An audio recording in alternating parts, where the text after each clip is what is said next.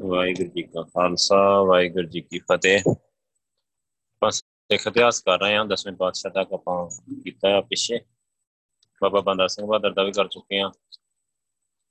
ਹੁਣ ਉਹ ਸਮਾਂ ਹੈਗਾ ਆ ਜਿਹੜਾ ਗੁਰੂ ਸਾਹਿਬ ਤੋਂ ਲੈ ਕੇ ਅੱਗੇ ਸਿੱਖ ਮਿਸਲਾਂ ਤੱਕ ਦਾ ਜਿਹੜਾ ਵਿਚਕਾਰਲਾ ਸਮਾਂ ਆ। ਮਤਲਬ ਬਾਬਾ ਬੰਦਾ ਸਿੰਘ ਦੀ ਜਿਹਦਾ ਸ਼ਹੀਦੀ ਹੋਈ ਆ 1716 ਦੇ ਵਿੱਚ। ਸੋ ਅਗਲਾ ਜਿਹੜਾ 10-15 ਸਾਲ ਦਾ ਸਮਾਂ ਆ 20 ਸਾਲ ਦਾ, ਉਹਦੇ ਵਿੱਚ ਕੁਝ ਕੁ ਗੁਰਸਿੱਖ ਆ, ਜਿਵੇਂ ਭਾਈ ਨੰਦ ਲਾਲ ਸਿੰਘ ਜੀ ਆ, ਭਾਈ ਮਨੀ ਸਿੰਘ ਆ ਮਾਤਾ ਸੁੰਦਰ ਕੌਰ, ਮਤਲਬ ਜਿਨ੍ਹਾਂ ਨੇ ਇੱਕ ਬਹੁਤ ਵੱਡਾ ਰੋਲ ਅਦਾ ਕੀਤਾ ਆ। ਸੋ ਇਹਨਾਂ ਗੁਰਸਿੱਖਾਂ ਦੇ ਆਪਾਂ ਨੂੰ ਜੀਵਨ ਦੇਖਣਾ ਹੀ ਪੈਣਾ ਆ, ਸਾਨੂੰ ਦੇਖਣਾ ਚਾਹੀਦਾ ਹੈ ਚੰਗੀ ਤਰ੍ਹਾਂ। ਸੋ ਅੱਜ ਆਪਾਂ ਕਰਾਂਗੇ ਭਾਈ ਨੰਦ ਲਾਲ ਸਿੰਘ ਜੀ ਦਾ ਸੋ ਮਾਤਾ ਸੁੰਦਰ ਕੌਰ ਦੇ ਬਾਰੇ ਵੀ ਆਪਾਂ ਪੜਾਂਗੇ ਔਰ ਖਾਸ ਕਰਕੇ ਉਹਨਾਂ ਨੇ ਗੁਰੂ ਸਾਹਿਬ ਤੋਂ ਬਾਅਦ ਵਿੱਚ ਨਾ ਕਾਫੀ ਦੇਰ ਤੱਕ ਖਾਲਸਾ ਪੰਥ ਨੂੰ ਹੈਂਡਲ ਕੀਤਾ ਨਾਲ। ਬਾਬਾ ਬੰਦਾ ਸਿੰਘ ਦੇ ਵੇਲੇ ਵੀ ਸਭ ਜਗ੍ਹਾ ਤੇ ਸਭ ਦੀਆਂ ਸੇਵਾਵਾਂ ਲੱਗੀਆਂ ਹੋਈਆਂ ਸੀ। ਜਿੱਥੇ ਬਾਬਾ ਬੰਦਾ ਸਿੰਘ ਆਪਣਾ ਆਪਣੀ ਸੇਵਾ ਨਿਭਾ ਰਹੇ ਸੀ। ਹੋਰ ਸਿੰਘ ਲੱਗੇ ਆਪੋ ਆਪਣੀ ਥਾਵਾਂ ਤੇ ਜਿੱਥੇ ਜਿੱਥੇ ਡਿਊਟੀਆਂ ਲੱਗੀਆਂ ਸੀ। ਭਾਈ ਮਨੀ ਸਿੰਘ ਵੀ ਆਪਣੀ ਜਗ੍ਹਾ ਤੇ ਹਰਮੰਦਰ ਸਾਹਿਬ ਰਹਿ ਕੇ ਪ੍ਰਚਾਰ ਕਰਦੇ ਰਹੇ। ਉਹਨਾਂ ਦੀ ਡਿਊਟੀ ਹੀ ਮਾਤਾ ਸੁੰਦਰ ਕੌਰ ਜੀ ਨੇ ਲਾਈ ਸੀ ਇੱਥੇ। ਸੋ ਮਾਤਾ ਜੀ ਦੇਖ ਰਹੇ ਸਾਰੇ ਪਾਸੇ ਉਹਨਾਂ ਨੇ ਵੀ ਨਜ਼ਰ ਰੱਖੀ ਹੋਈ ਸੀ। ਤੇ ਇਹ ਆਪਾਂ ਨੂੰ ਬਹੁਤ ਜ਼ਰੂਰੀ ਆ ਸਿੱਖ ਇਤਿਹਾਸ ਦਾ ਇੱਕ, ਕਿਉਂਕਿ ਆਪਾਂ ਲੜੀਵਾਰ ਹੀ ਕਰਾਂਗੇ। ਆਪਾਂ ਇਸ ਤਰੀਕੇ ਨਾਲ ਕਰਾਂਗੇ ਕਿ ਜਿਵੇਂ ਲਗਾਤਾਰ ਹੁਣ ਆਪਾਂ 1700 15 16 ਤੱਕ ਆ ਗਏ ਆ। ਇਥੋਂ ਤੱਕ ਜਿਹੜੇ ਆ ਗੁਰਸਿੱਖ ਰਹਿ ਗਏ ਪਿੱਛੇ। ਕੁਝ ਇਹਨਾਂ ਦਾ ਨਾਲ ਨਾਲ ਹੀ ਲੈ ਕੇ ਆਵਾਂਗੇ ਇਤਿਹਾਸ। ਫਿਰ ਉਸ ਤੋਂ ਅੱਗੇ ਆਪਾਂ ਜਦੋਂ ਅੱਗੇ ਮਿਸਲਾਂ, ਸਾਰੀਆਂ ਮਿਸਲਾਂ ਔਰ ਮਿਸਲਦਾਰ ਹੀ ਜਿਹੜੇ ਸਿੰਘ, ਜਿਹੜੇ ਜਥੇਦਾਰ ਹੀ ਮਿਸਲਾਂ ਦੇ, ਉਹਨਾਂ ਨੇ, ਉਹਨਾਂ ਦੇ ਆਪਸ ਵਿੱਚ ਲਿੰਕ ਕਿਵੇਂ ਦੇ ਤੇ ਉਹਨਾਂ ਦੇ ਬਾਹਰ ਪੋਲੀਟੀਕਲ ਬਾਕੀ ਸਰਕਾਰਾਂ ਨਾਲ ਕਿਵੇਂ ਦੇ ਉਹ ਆਪਸ ਕਿਵੇਂ ਵਿਚਰਦੇ ਹੈ ਉਹ ਸਾਰੇ ਉਹਨਾਂ ਦੇ ਸਬੰਧ ਦੇ, ਉਹਨਾਂ ਦਾ ਸਾਰਾ ਕਰਕੇ ਆਵਾਂਗੇ ਆਪਾਂ ਚੰਗੀ ਤਰ੍ਹਾਂ ਕੱਲੇ ਕੱਲੇ ਦਾ। ਇੱਥੇ ਥੋੜਾ ਆਪਾਂ ਨੂੰ ਟਾਈਮ ਤੇ ਵੱਧ ਲੱਗੂਗਾ, ਪਰ ਫਿਰ ਆਪਣੇ ਮਨ ਵਿੱਚ ਇਹ ਨਹੀਂ ਹੋਊਗਾ ਕਿ ਆ ਜਿਹੜਾ ਇੰਨਾ ਸਮਾਂ ਵਿੱਚ ਬਚ ਗਿਆ ਸੀ ਤੇ ਉਹ ਕਿਵੇਂ ਰਿਹਾ? ਕਿਉਂਕਿ ਜਦੋਂ ਮੈਂ ਪਹਿਲਾਂ ਪੜਿਆ ਸੀ ਤਾਂ ਫਿਰ ਉਦੋਂ ਮੈਂ ਜਿਵੇਂ ਬਾਬਾ ਬੰਦਾ ਸਿੰਘ ਦਾ ਪੜ ਕੇ ਅੱਗੇ ਫਿਰ ਮਤਲਬ ਜਿਹੜਾ ਹੈਗਾ ਇਹ ਥੋੜਾ ਜਿਹਾ ਪੜਿਆ ਸੀ। ਮੀਰ ਮਨੂ ਦੇ ਵੇਲੇ ਦਾ ਤੇ ਫਿਰ ਆਪਾਂ ਸਿੱਧੇ ਆ ਗਏ ਹਾਂ ਰਣਜੀਤ ਸਿੰਘ ਦੇ ਇਤਿਹਾਸ ਤੇ। ਸੋ ਸਿੱਖ ਰਾਜ ਦਾ ਜਿਹੜਾ ਸੈਕੰਡ ਪਾਰਟ ਹੈ ਪਰ ਆਪਾਂ ਆ ਚੰਗੀ ਤਰ੍ਹਾਂ ਨਹੀਂ ਕੀਤਾ। ਹੁਣ ਆਪਾਂ, ਕਿਉਂਕਿ ਰਿਕਾਰਡਿੰਗ ਵੀ ਹੁੰਦੀ ਆ ਤੇ ਆਪਾਂ ਇਨ ਬਿਨ ਕਰਾਂਗੇ ਕਿ ਲਗਾਤਾਰ ਲੜੀਵਾਰ। ਸੋ ਅੱਜ ਆਪਾਂ ਭਾਈ ਨੰਦ ਲਾਲ ਸਿੰਘ ਜੀ ਦੇ ਬਾਰੇ ਪੜਾਂਗੇ ਭਾਈ ਨੰਦ ਲਾਲ ਸਿੰਘ ਜੀ, ਮਤਲਬ ਨਾ ਇੱਕ ਅਨਿਨ ਸਿੱਖ, ਬਹੁਤ ਸਿਆਣੇ, ਵਿਦਵਾਨ, ਗੁਰਸਿੱਖ ਹੀ ਦਸਵੇਂ ਪਾਤਸ਼ਾਹ ਨੂੰ ਬਹੁਤ ਪਿਆਰ ਕਰਨ ਵਾਲੇ। ਸੋ ਭਾਈ ਨੰਦ ਲਾਲ ਸਿੰਘ ਜੀ ਨੇ ਜੋ ਸ਼ਬਦਾਂ ਦੇ ਵਿੱਚ ਜਿਵੇਂ ਚਿੱਤਰਕਾਰੀ ਕੀਤੀ ਹੈ ਨਾ ਗੁਰੂ ਪਾਤਸ਼ਾਹ ਦੀ ਤੇ ਗੁਰੂ ਸਾਹਿਬਾਂ ਦੇ ਸਾਰੇ, ਜੀ ਮੇਰੇ ਖਿਆਲ ਇਹ ਭਾਈ ਨੰਦ ਲਾਲ ਸਿੰਘ ਦੀਆਂ ਲਿਖਤਾਂ ਜਾਂ ਨਾਂ ਲਿਖਦੇ ਜਾਂ ਉਹ ਸਾਡੇ ਤੱਕ ਨਾ ਆਉਂਦੀਆਂ, ਸਾਡੇ ਕੋਲ ਬਹੁਤ ਕੁਝ ਮਿਸ ਹੋ ਜਾਣਾ। ਜਿਵੇਂ ਕਿ ਪਹਿਲੇ ਆਪਾਂ ਜ਼ਿਕਰ ਕਰ ਚੁੱਕੇ ਆ ਨਾ, ਇਤਿਹਾਸ 'ਚ ਬਹੁਤ ਕੁਝ ਅਸੀਂ ਮਿਸ ਕੀਤਾ। ਹੈ ਸੋ ਆਪਾਂ ਹੋਰ ਵੀ ਬਹੁਤ ਕੁਝ ਮਿਸ ਕਰ ਦੇਣਾ ਹੈ ਸੋ ਬਹੁਤ ਵੱਡੀ ਇੱਕ ਦੇਣ ਆ ਮਤਲਬ ਭਾਈ ਨੰਦ ਲਾਲ ਸਿੰਘ ਜੀ ਦੀ ਸਿੱਖ ਪੰਥ ਨੂੰ। ਕਿਹਾ ਕਿ ਉਹ ਆਪ ਹੀ ਸਿੱਖ ਪੰਥ ਦਾ ਹਿੱਸਾ ਹੈ ਸੋ ਬਹੁਤ ਕੁਝ ਉਹਨਾਂ ਨੇ ਸਾਨੂੰ ਦੱਸਿਆ ਹੈ ਸਮਝਾਇਆ ਹੈ ਹੁਣ ਦੇਖੋ ਕਿ ਭਾਈ ਨੰਦ ਲਾਲ ਸਿੰਘ ਜੀ ਦੇ ਬਜ਼ੁਰਗਾਂ ਦੇ ਅਸਲੀ ਵਤਨ ਬਾਰੇ ਪੱਕੀ ਤਰ੍ਹਾਂ ਨਹੀਂ ਕਿਹਾ ਜਾ ਸਕਦਾ। ਪਰ ਇਤਿਹਾਸਕ ਪੁਸਤਕਾਂ ਜਿਹੜੀਆਂ ਉਹਨਾਂ ਨੇ ਖਾਨਦਾਨੀ ਰਵਾਇਤਾਂ ਹੈ, ਇਸ ਬਾਬਤ ਮਤਲਬ ਸਾਡੀ ਕੋਈ ਮਦਦ ਨਹੀਂ ਕਰਦੀਆਂ। ਪਰ ਸੰਕਟ ਸਮੇਂ ਪਨਾਹ ਲੈਣ ਲਈ ਉਹਨਾਂ ਦਾ ਪੰਜਾਬ ਆ ਕੇ ਗੁਰੂ ਗੋਬਿੰਦ ਸਿੰਘ ਜੀ ਕੋਲ ਪਹੁੰਚਣਾ ਆਨੰਦਪੁਰ ਇਸ ਗੱਲ ਦੀ ਕਿਸੇ ਹੱਦ ਤੱਕ ਪੁਸ਼ਟੀ ਕਰਦਾ ਹੈ ਕਿ ਆਪ ਦਾ ਖਾਨਦਾਨ ਦਾ ਜਿਹੜਾ ਪੰਜਾਬ ਦੇਸ਼ ਹੈ ਤੇ ਸਿੱਖ ਗੁਰੂਆਂ ਨਾਲ ਪਹਿਲਾਂ ਤੋਂ ਸੰਬੰਧ ਹੈਗਾ ਹੈ। ਜਿਨ੍ਹਾਂ ਲਈ ਸ਼ਰਧਾ ਨੇ ਭਾਈ ਨੰਦ ਲਾਲ ਜੀ ਨੂੰ ਆਪਣਾ ਜਾਨ ਮਾਲ ਤੇ ਧਰਮ, ਈਮਾਨ ਸਭ ਕੁਝ ਉਹਨਾਂ ਦੇ ਹਵਾਲੇ ਕਰਨ ਦੀ ਪ੍ਰੇਰਣਾ ਮਤਲਬ ਜਿਹਦੇ ਕਰਕੇ ਉਹਨਾਂ ਨੂੰ ਮਿਲੀ। ਸੋ ਭਾਈ ਨੰਦ ਲਾਲ ਸਿੰਘ ਜੀ ਦੇ ਜਿਹੜਾ ਪਿਤਾ ਹੈ ਛੱਜੂ ਮਲ ਫਾਰਸੀ ਤੇ ਅਰਬੀ ਦੇ ਚੰਗੇ ਵਿਦਵਾਨ ਮਾਲੂਮ ਹੁੰਦੇ ਆ। ਚੁਗੱਤਿਆਂ ਦੇ ਰਾਗ ਵਿੱਚ ਵਿਦਵਤਾ ਤੇ ਨਿੱਜੀ ਯੋਗਤਾ ਹੀ ਅਜੇ ਵਸੀਲੇ ਸਨ। ਜਿਨ੍ਹਾਂ ਨਾਲ ਗੈਰ ਮੁਸਲਮਾਨ ਜਾਂ ਹਿੰਦੂ ਬਾਦਸ਼ਾਹੀ ਅਮਲੇ ਵਿੱਚ ਅਹਿਲਕਾਰ ਬਣ ਸਕਦਾ ਹੈ। ਕਿਉਂਕਿ ਮੁਸਲਮਾਨਾਂ ਦਾ ਰਾਜ ਹੀ ਤੇ ਉਦਾਂ ਉਹ ਮਤਲਬ ਉੱਚੀਆਂ ਪੋਸਟਾਂ ਤੇ, ਰਾਜ ਦੀਆਂ ਪੋਸਟਾਂ ਤੇ ਵੈਸੇ ਆਮ ਬੰਦਾ ਨਹੀਂ ਆ ਸਕਦਾ। ਸੋ ਇੱਕ ਜਿਵੇਂ ਅੱਜ ਵੀ ਹੁਣ ਵੀ ਕੋਈ ਬਹੁਤ ਜ਼ਿਆਦਾ ਪੜ੍ਹ ਲਿਖ ਜਾਏ, ਮਤਲਬ ਬਹੁਤ ਜ਼ਿਆਦਾ ਜਿਵੇਂ ਮਨਮੋਹਨ ਸਿੰਘ ਹੀ ਅਰਥ ਸ਼ਾਸਤਰੀ ਤੇ ਉਹ ਪ੍ਰਧਾਨ ਮੰਤਰੀ ਬਣ ਗਏ। ਠੀਕ ਹੈ ਨਾ? ਇਸ ਤਰੀਕੇ ਨਾਲ ਹੁਣ ਵੀ ਕੋਈ ਬਹੁਤ ਜ਼ਿਆਦਾ ਪੜਿਆ ਲਿਖਿਆ ਬੰਦਾ ਭਾਵੇਂ ਆਪਾਂ ਦੇਖਦੇ ਆ ਜਿਵੇਂ ਕਿਸੇ ਵੀ ਦੇਸ਼ ਵਿੱਚ ਜਿੱਥੇ ਕਿ ਉਸ ਕੌਮ ਨਾਲ ਸੰਬੰਧਿਤ ਰਾਜ ਨਹੀਂ ਹੈਗਾ, ਜਿਵੇਂ ਪਾਕਿਸਤਾਨ 'ਚ ਜਾ ਕੇ ਕਿਸੇ ਨੇ ਕਿ ਉੱਚੀ ਪੋਸਟ ਤੇ ਜਾਣਾ ਹੋਵੇ ਤੇ ਫਿਰ ਉਹਦਾ ਪੜ੍ਹਨਾ ਲਿਖਣਾ ਬਹੁਤ ਜ਼ਰੂਰੀ ਆ, ਉਹ ਵੀ ਹਾਈ ਲੈਵਲ ਦਾ। ਸੋ ਭਾਈ ਨੰਦ ਲਾਲ ਸਿੰਘ ਜੀ, ਆਪਾਂ ਨੂੰ ਪਤਾ ਕਿ ਇੰਨੀ ਉੱਚੀ ਪੋਸਟ ਤੇ ਸੀ ਫਿਰ ਉਹਨਾਂ ਦੇ ਪਿਤਾ ਜੀ ਬਹੁਤ ਪੜ੍ਹੇ ਲਿਖੇ ਸੀ। ਭਾਈ ਨੰਦ ਲਾਲ ਸਿੰਘ ਜੀ ਦੇ ਪਿਤਾ ਛੱਜੂ ਮੱਲ ਹੀ ਉਹਨਾਂ ਦਾ ਨਾਮ। ਸੋ ਗੈਰ ਮੁਸਲਮਾਨ ਜਾਂ ਹਿੰਦੂ ਤੇ ਉਦੋਂ ਉਤੋਂ ਤੱਕ ਨਹੀਂ ਪਹੁੰਚ ਸਕਦਾ। ਸ਼ਾਹਜਹਾਨ ਦੇ ਵੇਲੇ ਜਿਹੜਾ ਮੁੰਸ਼ੀ ਹੀ ਛੱਜੂ ਮੱਲ ਰੁਜ਼ਗਾਰ ਦੀ ਭਾਲ ਵਿੱਚ ਦਿੱਲੀ ਪਹੁੰਚੇ। ਸ਼ਾਹੀ ਮੁੰਸ਼ੀਖਾਨੇ ਵਿੱਚ ਨੌਕਰ ਲੱਗੇ ਦਿੱਲੀ ਉਸ ਵੇਲੇ ਮੁਗਲਾਂ ਦੀ ਰਾਜਧਾਨੀ ਸੀ। ਇੱਥੇ ਮੁੰਸ਼ੀ ਛੱਜੂ ਮੱਲ ਦਾ ਜਿਹੜਾ ਮੇਲ ਆ, ਸ਼ਹਿਜ਼ਾਦਾ ਦਾਰਾ ਸ਼ਿਕੋ ਨਾਲ ਹੋਇਆ। ਸੋ ਜਿਹੜਾ ਦਾਰਾ ਸੀ, ਉਹ ਸੰਸਕ੍ਰਿਤ ਭਾਸ਼ਾ ਦੇ ਭਾਰਤੀ ਵਿਦਿਆ ਦਾ ਇੱਕ ਚੰਗਾ ਪੰਡਤ ਸੀ, ਜਿਹੜਾ ਦਾਰਾ ਸ਼ਿਕੋ ਸੀ। ਹਿੰਦੂ ਵਿਦਵਾਨਾਂ ਦੀ ਬੜੀ ਕਦਰ ਕਰਦਾ ਹੈ ਉਹ। ਜਿਹੜਾ ਦਾਰਾ ਸ਼ਿਕੋ ਸੀ, ਉਹਦੇ ਤੇ ਦਾ ਪ੍ਰਭਾਵ ਹੀ ਅਕਬਰ ਦਾ। ਉਹ ਥੋੜਾ ਜਿਹਾ ਜਿਹਨੂੰ ਆਪਾਂ ਕਹਿ ਲਈਏ ਨਾ ਰਹਿਮ ਦਿਲ ਹੀ ਤੇ ਜਿਵੇਂ ਸਾਰਿਆਂ ਦੀ ਕਦਰ ਕਰਨ ਵਾਲਾ ਹੈ ਆਮ ਤੌਰ ਤੇ ਜਿਹੜੇ ਸ਼ਾਹਜਹਾਨ ਨੇ ਜਾਂ ਔਰੰਗਜ਼ੇਬ ਇਹ ਬੜੇ ਕੱਟੜਪੰਥੀ ਸੀ। ਸੋ ਅਕਬਰ ਦਾ ਵੀ ਬੜਾ ਸੁਭਾਅ ਵਧੀਆ ਰਿਹਾ। ਆਪਾਂ ਨੂੰ ਪਤਾ ਤੀਸਰੇ ਪਾਤਸ਼ਾਹ ਕੋਲ ਆਉਂਦਾ ਰਿਹਾ, ਆਪਾਂ ਪਿੱਛੇ ਪੜ ਕੇ ਆਏ ਆ ਇਤਿਹਾਸ ਦੇ ਵਿੱਚ ਕਿ ਤੀਸਰੇ ਪਾਤਸ਼ਾਹ ਕੋਲ ਆਇਆ, ਚੌਥੇ ਪਾਤਸ਼ਾਹ ਕੋਲ ਵੀ ਅੰਮ੍ਰਿਤਸਰ ਆਇਆ, ਗੁਰੂ ਸਾਹਿਬਾਂ ਨਾਲ ਬੜਾ ਸਤਿਕਾਰ ਦਿੰਦਾ ਰਿਹਾ ਗੁਰੂ ਪਾਤਸ਼ਾਹ ਨੂੰ। ਹੈਲਪ ਵੀ ਕਰਦਾ ਰਿਹਾ। ਸੋ ਉਹਦਾ ਪ੍ਰਭਾਵ ਹੀ ਅਕਬਰ ਦਾ ਦਾਰਸ਼ਕੋ ਤੇ ਦਾਰਸ਼ਕੋ ਮਤਲਬ ਹਿੰਦੂ ਵਿਦਵਾਨਾਂ ਜਾਂ ਹੋਰਨਾਂ ਵਿਦਵਾਨਾਂ ਦੀ ਵੀ ਕਦਰ ਕਰਦਾ ਹੈ। ਜਿਹੜੇ ਕੱਟੜਵਾਦ ਚ ਆ ਜਾਂਦੇ ਹੈ ਉਹ ਤੇ ਕਿਸੇ ਦੀ ਪਰਵਾਹ ਹੀ ਨਹੀਂ ਕਰਦੇ। ਬਿਲਕੁਲ। ਸੋ ਭਾਸ਼ਾ ਤੇ ਭਾਰਤੀ ਵਿਦਿਆ ਹੈ, ਇਹਦਾ ਚੰਗਾ ਪੰਡਤ ਹੈ ਹਿੰਦੂ ਵਿਦਵਾਨਾਂ ਦੀ ਕਦਰ ਕਰਦਾ ਹੈ ਉਹਨੇ ਆਪਣੀਆਂ ਲਿਖਤਾਂ ਤੇ ਉਸ ਦੀ ਨਿਗਰਾਨੀ ਹੇਠ ਉਸ ਦੀ ਇੱਛਾ ਦੇ ਅਨਸਾਰ ਸੰਸਕ੍ਰਿਤ ਦੇ ਗ੍ਰੰਥਾਂ ਦੇ ਫਾਰਸੀ ਵਿੱਚ ਉਲੱਥੇ ਇਸ ਗੱਲ ਦੀ ਮਤਲਬ ਜਿੰਦੀ ਜਾਗਦੀ ਤਸਵੀਰ ਆ। ਮੁੰਸ਼ੀ ਸ਼ਜੂਮਲ ਦੀ ਵਿਦਵਤਾ ਤੇ ਇਮਾਨਦਾਰੀ ਨੇ ਸ਼ਹਿਜ਼ਾਦਾ ਦਾਰਾ ਸ਼ਕੋ ਦੇ ਦਿਲ ਵਿੱਚ ਨਾ ਬੜੀ ਥਾਂ ਬਣਾ ਲਈ। ਸੋ ਬਾਦਸ਼ਾਹ ਸ਼ਾਹਜਹਾਨ ਨੇ 1639 ਈਸਵੀ ਨੂੰ ਸ਼ਹਿਜ਼ਾਦੇ ਕੰਧਾਰ ਦੀ ਪਹਿਲੀ ਮਹਿਮ ਤੇ ਭੇਜਿਆ। 1639 ਵਿੱਚ ਸ਼ਾਹਜਹਾਨ ਨੇ ਦਾਰਾ ਸ਼ਕੋ ਨੂੰ ਭੇਜਿਆ ਹੈ ਕੰਧਾਰ ਦੀ ਪਹਿਲੀ ਮੁਹਿੰਮ ਤੇ। ਮੁਹਿੰਮ ਦੀ ਫੌਜੀ ਕਾਰਵਾਈ।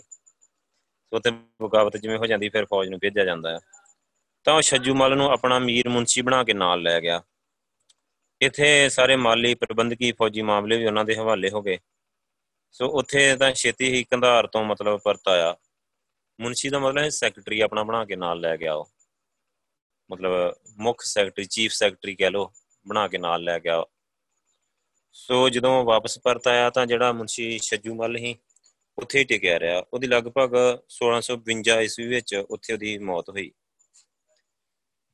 ਸੋ ਰੱਬ ਦੀ ਮਰਜ਼ੀ ਦੇ ਅਨਸਾਰ ਜਿਹੜਾ ਮੁਨਸ਼ੀ ਸ਼ਜੂਮਲ ਹੀ ਉਹ ਘਰ ਪਹਿਲੀ ਉਮਰੇ ਕੋਈ ਔਲਾਦ ਨਹੀਂ ਸੀ ਰਹਿੰਦੀ। ਛੋਟੀ ਉਮਰੇ ਜਿਵੇਂ ਉਹ ਬੱਚੇ ਪੁਰਾਣੇ ਜ਼ਮਾਨਿਆਂ 'ਚ ਚੜਾਈ ਕਰ ਜਾਂਦੇ ਕੋਈ ਇਲਾਜ ਜ਼ਿਆਦਾ ਨਹੀਂ ਹੁੰਦਾ। ਸੋ ਢਲਦੀ ਉਮਰੇ ਉਹਨਾਂ ਦੇ ਘਰੇ ਨੰਦ ਲਾਲ ਦਾ ਜਨਮ ਹੋਇਆ। ਕੋਈ ਖਾਸ ਖੁਸ਼ੀ ਨਾ ਕੀਤੀ ਗਈ। ਨੰਦ ਲਾਲ ਦੀ ਜਨਮ ਦੀ ਥਾਂ ਤੇ ਮਿਤੀ ਵੀ ਕੋਈ ਭਰੋਸੇਯੋਗ ਵਸੀਲੇ ਨਹੀਂ ਪ੍ਰਾਪਤ ਹੁੰਦੇ। ਖਾਨਦਾਨੀ ਕਾਗਜ਼ ਪੱਤਰ ਨਾ ਰਹੇ ਹੋਣ ਕਰਕੇ ਵੀ ਇਸ ਬੰਸ ਵਿੱਚੋਂ ਭਾਈ ਮੇਘਰਾਜ, ਭਾਈ ਰਾਮਦਿਆਲ ਨੇ ਵੀ ਆਪਣੀਆਂ ਰਚਨਾਵਾਂ ਵਿੱਚ ਉਹਨਾਂ ਦੀ ਚਰਚਾ ਨਹੀਂ ਕੀਤੀ।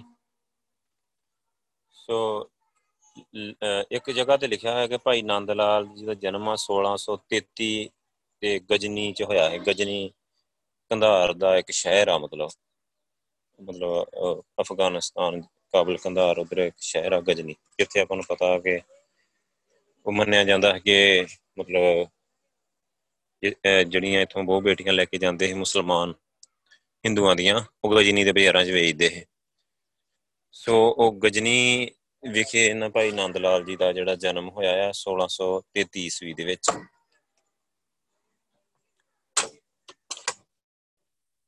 ਸੋ ਭਾਈ ਨੰਦ ਲਾਲ ਜੀ ਦੀ ਉਮਰ ਦੇ ਉਹ ਸਾਲ ਟੱਪ ਗਏ ਜਦੋਂ ਪਹਿਲੇ ਬੱਚੇ ਮਰ ਜਾਂਦੇ ਸੀ। ਦੀਵਾਨ ਸ਼ਜੂ ਮਾਲਨ ਨੇ ਉਹਨਾਂ ਦੀ ਪੜ੍ਹਾਈ ਤੇ ਪਰਵਰਿਸ਼ ਦਾ ਯੋਗ ਪ੍ਰਬੰਧ ਕਰਨਾ ਸ਼ੁਰੂ ਕਰ ਦਿੱਤਾ। ਇੱਕ ਅਰਬੀ ਫਾਰਸੀ ਦਾ ਵਿਦਵਾਨ ਉਹਨਾਂ ਨੂੰ ਪੜਾਉਣ ਲਈ ਲਾ ਦਿੱਤਾ। ਦੀਵਾਨ ਸ਼ਜੂਮਲ ਆਪ ਵੀ ਕਾਫੀ ਸਮਾਂ ਪੁੱਤਰ ਦੀ ਵਿਦਿਆ ਦੇ ਦੇਖਭਾਲ ਤੇ ਲਾਉਂਦੇ। ਨੰਦ ਲਾਲ ਇੱਕ ਹੋਣਹਾਰ ਤੇ ਮਿਹਨਤੀ ਮੁੰਡਾ ਹੈ। ਛੇਤੀ ਪੜ੍ਹ ਲਿਖ ਕੇ ਹੁਸ਼ਿਆਰ ਹੋ ਗਿਆ। ਵਾਰਤਕ ਰਚਨਾ ਤੇ ਕਵਿਤਾ ਦਾ ਉਸ ਨੂੰ ਖਾਸ ਸ਼ੌਂਕ ਹੀ ਇਹਨਾਂ ਵਿੱਚ ਉਹਨੇ ਬੜੀ ਨਿਪੁੰਨਤਾ ਪ੍ਰਾਪਤ ਕਰ ਲਈ। ਦੀਵਾਨ ਸ਼ਜੂਮਲ ਰਾਮਾਨੰਦੀ ਵੈਸ਼ਨੂ ਬੈਰਾਗੀਆਂ ਦਾ ਕੋਈ ਚੇਲਾ ਹੈ। ਪਰ ਇਦਾਂ ਮਾਲੂਮ ਹੁੰਦਾ ਕਿ ਨੰਦ ਲਾਲ ਉਤੇ ਬਚਪਨ ਤੋਂ ਹੀ ਸਿੱਖ ਮਤ ਦਾ ਪ੍ਰਭਾਵ ਪੈ ਗਿਆ ਹੋਇਆ ਗੁਰੂ ਨਾਨਕ ਸਾਹਿਬ ਜੀ ਦੇ ਸਮੇਂ ਤੋਂ ਅਫਗਾਨਿਸਤਾਨ ਸਿੱਖ ਸੰਗਤਾਂ ਮੌਜੂਦ ਸੀ। ਗੁਰੂ ਪਾਤਸ਼ਾਹ ਵੀ ਆਪਣਾ ਪਤਾ ਕਾਬਲ ਗਏ ਹੈ ਕੰਧਾਰ ਗਏ ਹੈ ਉਹ ਸਾਰੇ ਪਾਸੇ ਪ੍ਰਚਾਰ ਕਰਕੇ ਆਏ ਹੈ ਸੋ ਉੱਥੇ ਸਿੱਖ ਸੰਗਤਾਂ ਹੈਗੀਆਂ ਹੈ ਸਿੱਖ ਧਰਮਸ਼ਾਲਾ ਉਦੋਂ ਸਥਾਪਿਤ ਹੋ ਚੁੱਕੀਆਂ ਸਭ ਜਗ੍ਹਾ ਤੇ ਜਿੱਥੇ ਜਿੱਥੇ ਸੰਗਤ ਇਕੱਤਰ ਹੁੰਦੀ ਹੈ ਸੋ ਗੁਰਮਤ ਦੀ ਵਿਚਾਰ ਹੁੰਦੀ ਹੈ ਉੱਤਰੀ ਭਾਰਤ ਦੇ ਅਫਗਾਨਿਸਤਾਨ ਵਿੱਚ ਥੋੜੇ ਬਹੁਤ ਥੋੜੇ ਸ਼ਹਿਰ ਸਨ, ਜਿੱਥੇ ਉਦੋਂ ਸਿੱਖ ਨਹੀਂ ਸਨ, ਮਤਲਬ ਲਗਭਗ ਸਾਰੇ ਸ਼ਹਿਰਾਂ ਵਿੱਚ ਸਿੱਖ ਸੰਗਤ ਹੈਗੀ। ਸੋ 17ਵੀਂ ਸਦੀ ਦੇ ਅੱਧ ਦੀ ਗੱਲ ਹੈਗੀ ਆ, ਮਤਲਬ 1650 ਦੇ ਲਾਗੇ। ਅਫਗਾਨਿਸਤਾਨ ਤੇ ਇਰਾਕ ਵਿੱਚ ਆਮ ਤੌਰ ਤੇ ਘੋੜਿਆਂ ਦਾ ਵਪਾਰ ਕਰਦੇ ਸੀ। ਸੋ ਇੱਕ ਤਰ੍ਹਾਂ ਖਾਨਦਾਨੀ ਰਵਾਇਤ ਦੇ ਅਨੁਸਾਰ ਗੁਰਮਤ ਦੇ ਪ੍ਰਭਾਵ ਹੇਠ ਨੰਦ ਲਾਲ ਨੇ ਆਪਣੇ ਪਿਤਾ ਦੇ ਬਾਰ-ਬਾਰ ਕਹਿਣ ਤੇ ਵੀ ਬੈਰਾਗੀ ਗੁਰੂਆਂ ਤੋਂ ਦੀਖਿਆ ਲੈਣ ਤੇ ਕੰਠੀ ਪਾਉਣ ਤੋਂ ਨਾ ਕਰ ਦਿੱਤੀ ਸੀ। ਇੱਛਾ ਪ੍ਰਗਟ ਕੀਤੀ ਕਿ ਉਹਨੂੰ ਅਜਿਹੀ ਮਾਲਾ ਪਹਿਨਾਈ ਜਾਵੇ ਜਿਹੜੀ ਕਦੀ ਟੁੱਟੇ ਨਾ। ਜੀਵਨ ਦਾ ਸੁੱਖ ਚੈਨ ਲਿਆਉਣ 'ਚ ਸਹਾਈ ਹੋਵੇ। ਇਹ ਰਵਾਇਤ ਗੁਰੂ ਨਾਨਕ ਪਾਤਸ਼ਾਹ ਦੀ ਪੰਡਤ ਹਰਦਿਆਲ ਹੱਥੋਂ ਜਨੇਊ ਪਾਉਣ ਤੋਂ ਨਾ ਕਰਨ ਵੇਲੇ ਸਾਖੀ ਨਾਲ ਮਿਲਦੀ ਜੁਲਦੀ ਹੈ ਸੋ ਕਿਉਂਕਿ ਉਹ ਗੁਰੂ ਪਾਤਸ਼ਾਹ ਦੀ ਉਹ ਗੱਲ ਦਾ ਸਾਰੇ ਪਾਸੇ ਅਸਰ ਤਾਂ ਹੋਇਆ ਹੀ ਸੀ। ਸੋ ਆਨੰਦ ਲਾਲ ਸਿੰਘ ਦੀ ਉਮਰ ਉਸ ਵੇਲੇ 16 ਕੁ ਸਾਲਾਂ ਦੀ ਹੋਊਗੀ। ਉਹਦੀ ਮਾਤਾ ਵੀ ਚੜ੍ਹਾਈ ਕਰ ਗਈ। 2 ਸਾਲ ਪਿਛੋਂ ਪਿਤਾ ਵੀ ਚੜ੍ਹਾਈ ਕਰ ਗਏ। ਸੋ ਲਾਲਾ ਪਰਮਾਨੰਦ ਨੇ ਇੱਕ ਲੇਖ 'ਚ ਲਿਖਿਆ ਹੈ ਕਿ ਛੱਜੂ ਮਲ ਦੀ ਜਿਹੜੀ ਮੌਤ ਆ 1652 ਚ ਹੋਈ ਹੈ। ਸੋ ਇਸ ਤਰ੍ਹਾਂ ਇੱਕ ਤਰੀਕੇ ਨਾਲ ਯਤੀਮ ਹੋ ਗਏ ਭਾਈ ਨੰਦ ਲਾਲ ਜੀ।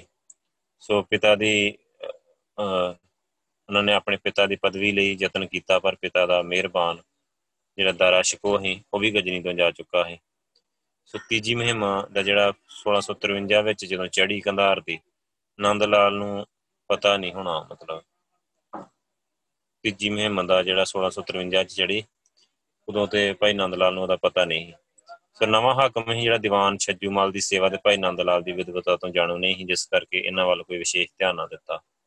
ਨੰਦ ਲਾਲ ਨੂੰ ਇੱਕ ਨਵੇਂ ਆਦਮੀ ਵਾਂਗ ਇੱਕ ਸਧਾਰਨ ਮੁਨਸ਼ੀ ਦੀ ਪਦਵੀ ਤੇ ਉਹਨਾਂ ਨੇ ਮਤਲਬ ਰੱਖ ਲਿਆ।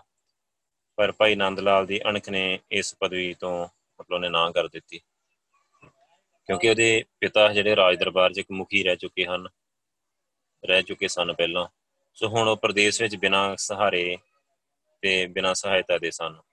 ਉਹਨਾਂ ਦੇ ਦੋ ਹੋਰ ਛੋਟੇ ਭਰਾ ਸੀ, ਜਿਨ੍ਹਾਂ ਦੀ ਮਤਲਬ ਪਰਿਵਾਰ ਦੀ ਜ਼ਿੰਮੇਵਾਰੀ ਵੀ ਉਹਨਾਂ ਦੇ ਮੋਢਿਆਂ ਤੇ ਹੀ ਨੰਦ ਲਾਲ ਜੀ ਨੇ ਮਹਿਸੂਸ ਕੀਤਾ ਕਿ ਹੁਣ ਉਹ ਗਜਨੀ ਸ਼ਹਿਰ ਵਿੱਚ ਆਪਣੀਆਂ ਖਾਨਦਾਨੀ ਰਵਾਇਤਾਂ ਨੂੰ ਕਾਇਮ ਨਹੀਂ ਰੱਖ ਸਕਣਗੇ, ਇਸ ਲਈ ਉਹਨਾਂ ਦਾ ਉੱਥੇ ਰਹਿਣਾ ਔਖਾ ਹੋਊਗਾ। ਇਸ ਕਰਕੇ ਉਹਨਾਂ ਨੂੰ ਹਿੰਦੁਸਤਾਨ, ਉਹਨਾਂ ਨੇ ਆਉਣ ਦਾ ਮਨ ਜਿਹੜਾ ਬਣਾ ਲਿਆ। ਸੋ ਗਜਨੀ ਵਿੱਚ ਭਾਈ ਨੰਦ ਲਾਲ ਜੀ ਦੇ ਪਿਤਾ ਹੀ ਦੀਵਾਨ ਛੱਜੂ ਮੱਲ, ਕਾਫੀ ਰੁਪਈਆ, ਪੈਸਾ, ਜਾਇਦਾਦ ਛੱਡ ਗਏ ਸੀ, ਪਰ ਰੁਪਈਆ ਖਿਲਰਿਆ ਹੋਇਆ ਸੀ।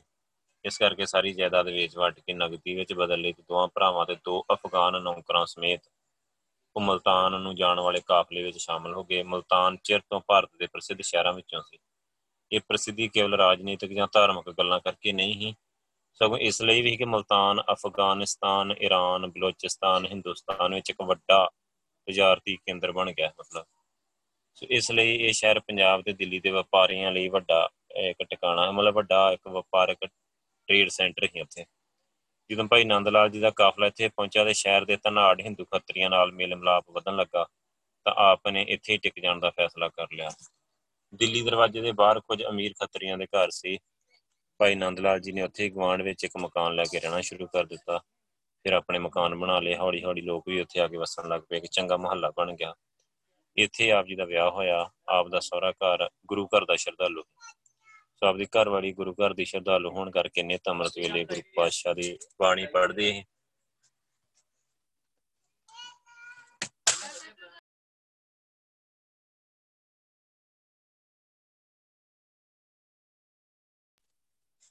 ਸੋ ਭਾਈ ਨੰਦ ਲਾਲ ਸਿੰਘ ਜੀ ਦੇ ਜਿਹੜੇ ਘਰ ਵਾਲੇ ਸੀ ਉਹ ਗੁਰੂ ਪਾਤਸ਼ਾਹ ਦੀ ਬਾਣੀ ਪੜ੍ਹਦੀ ਰਹਿੰਦੀ ਸੀ।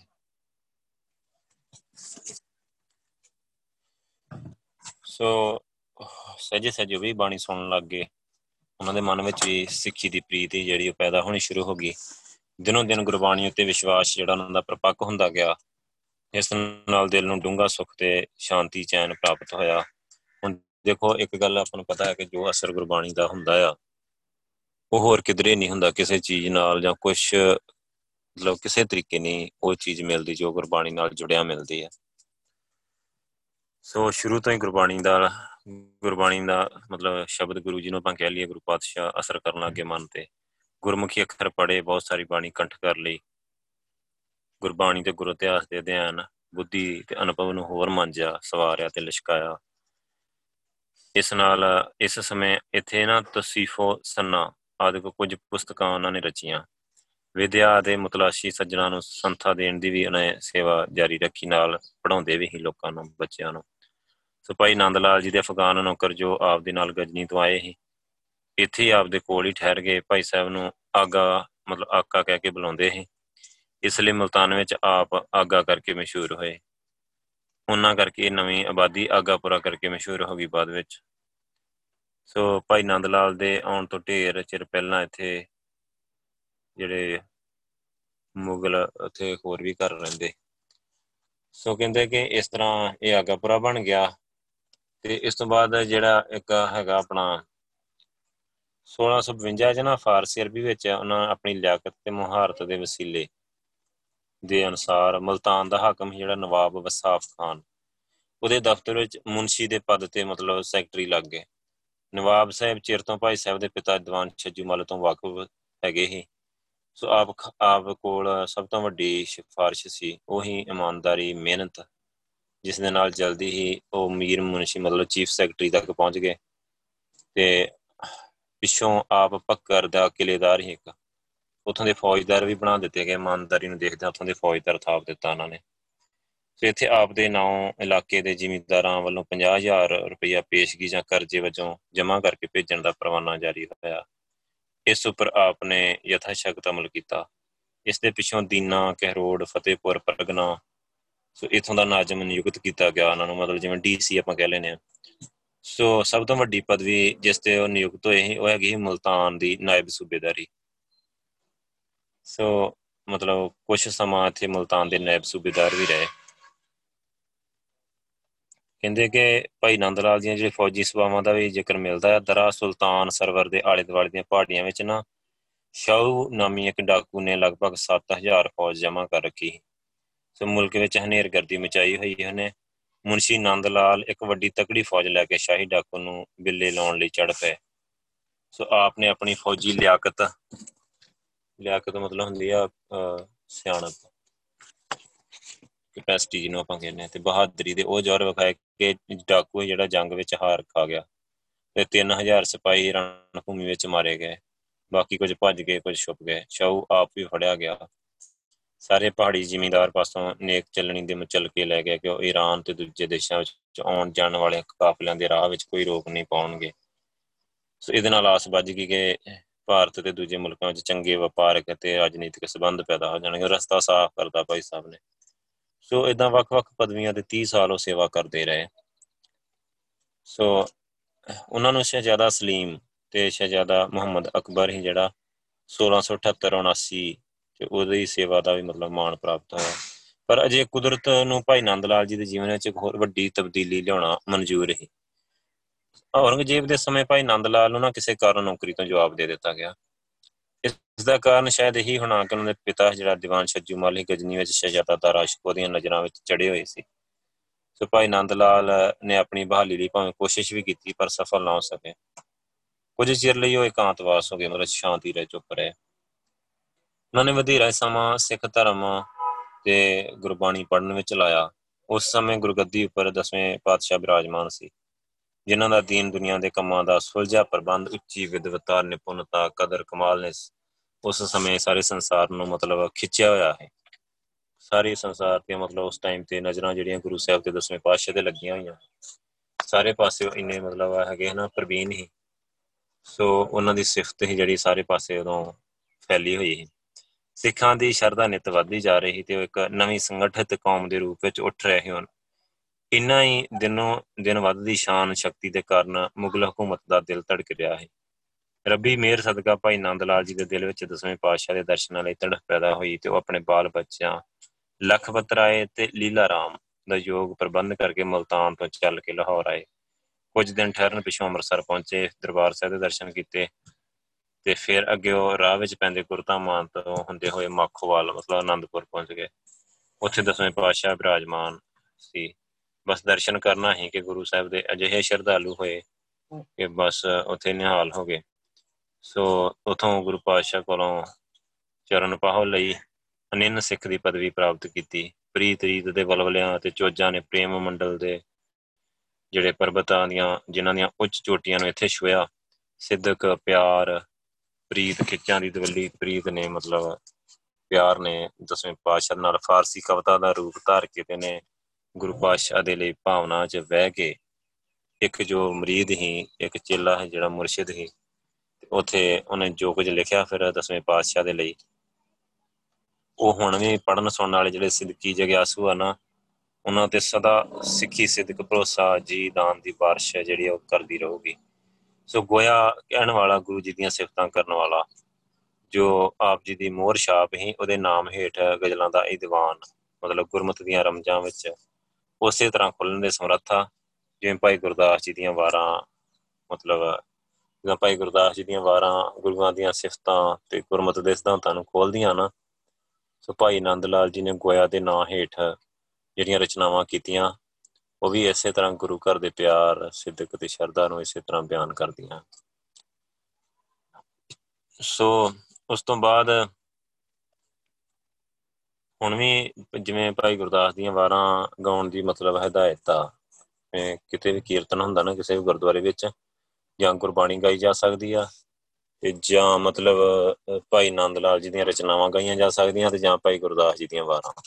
ਇਹ ਅਲਾਉਡ ਆ, ਹੋਰ ਕੋਈ ਅਲਾਉਡ ਨਹੀਂ, ਭਾਵੇਂ ਕੁਝ ਵੀ ਲਿਖਤ ਹੋਏ।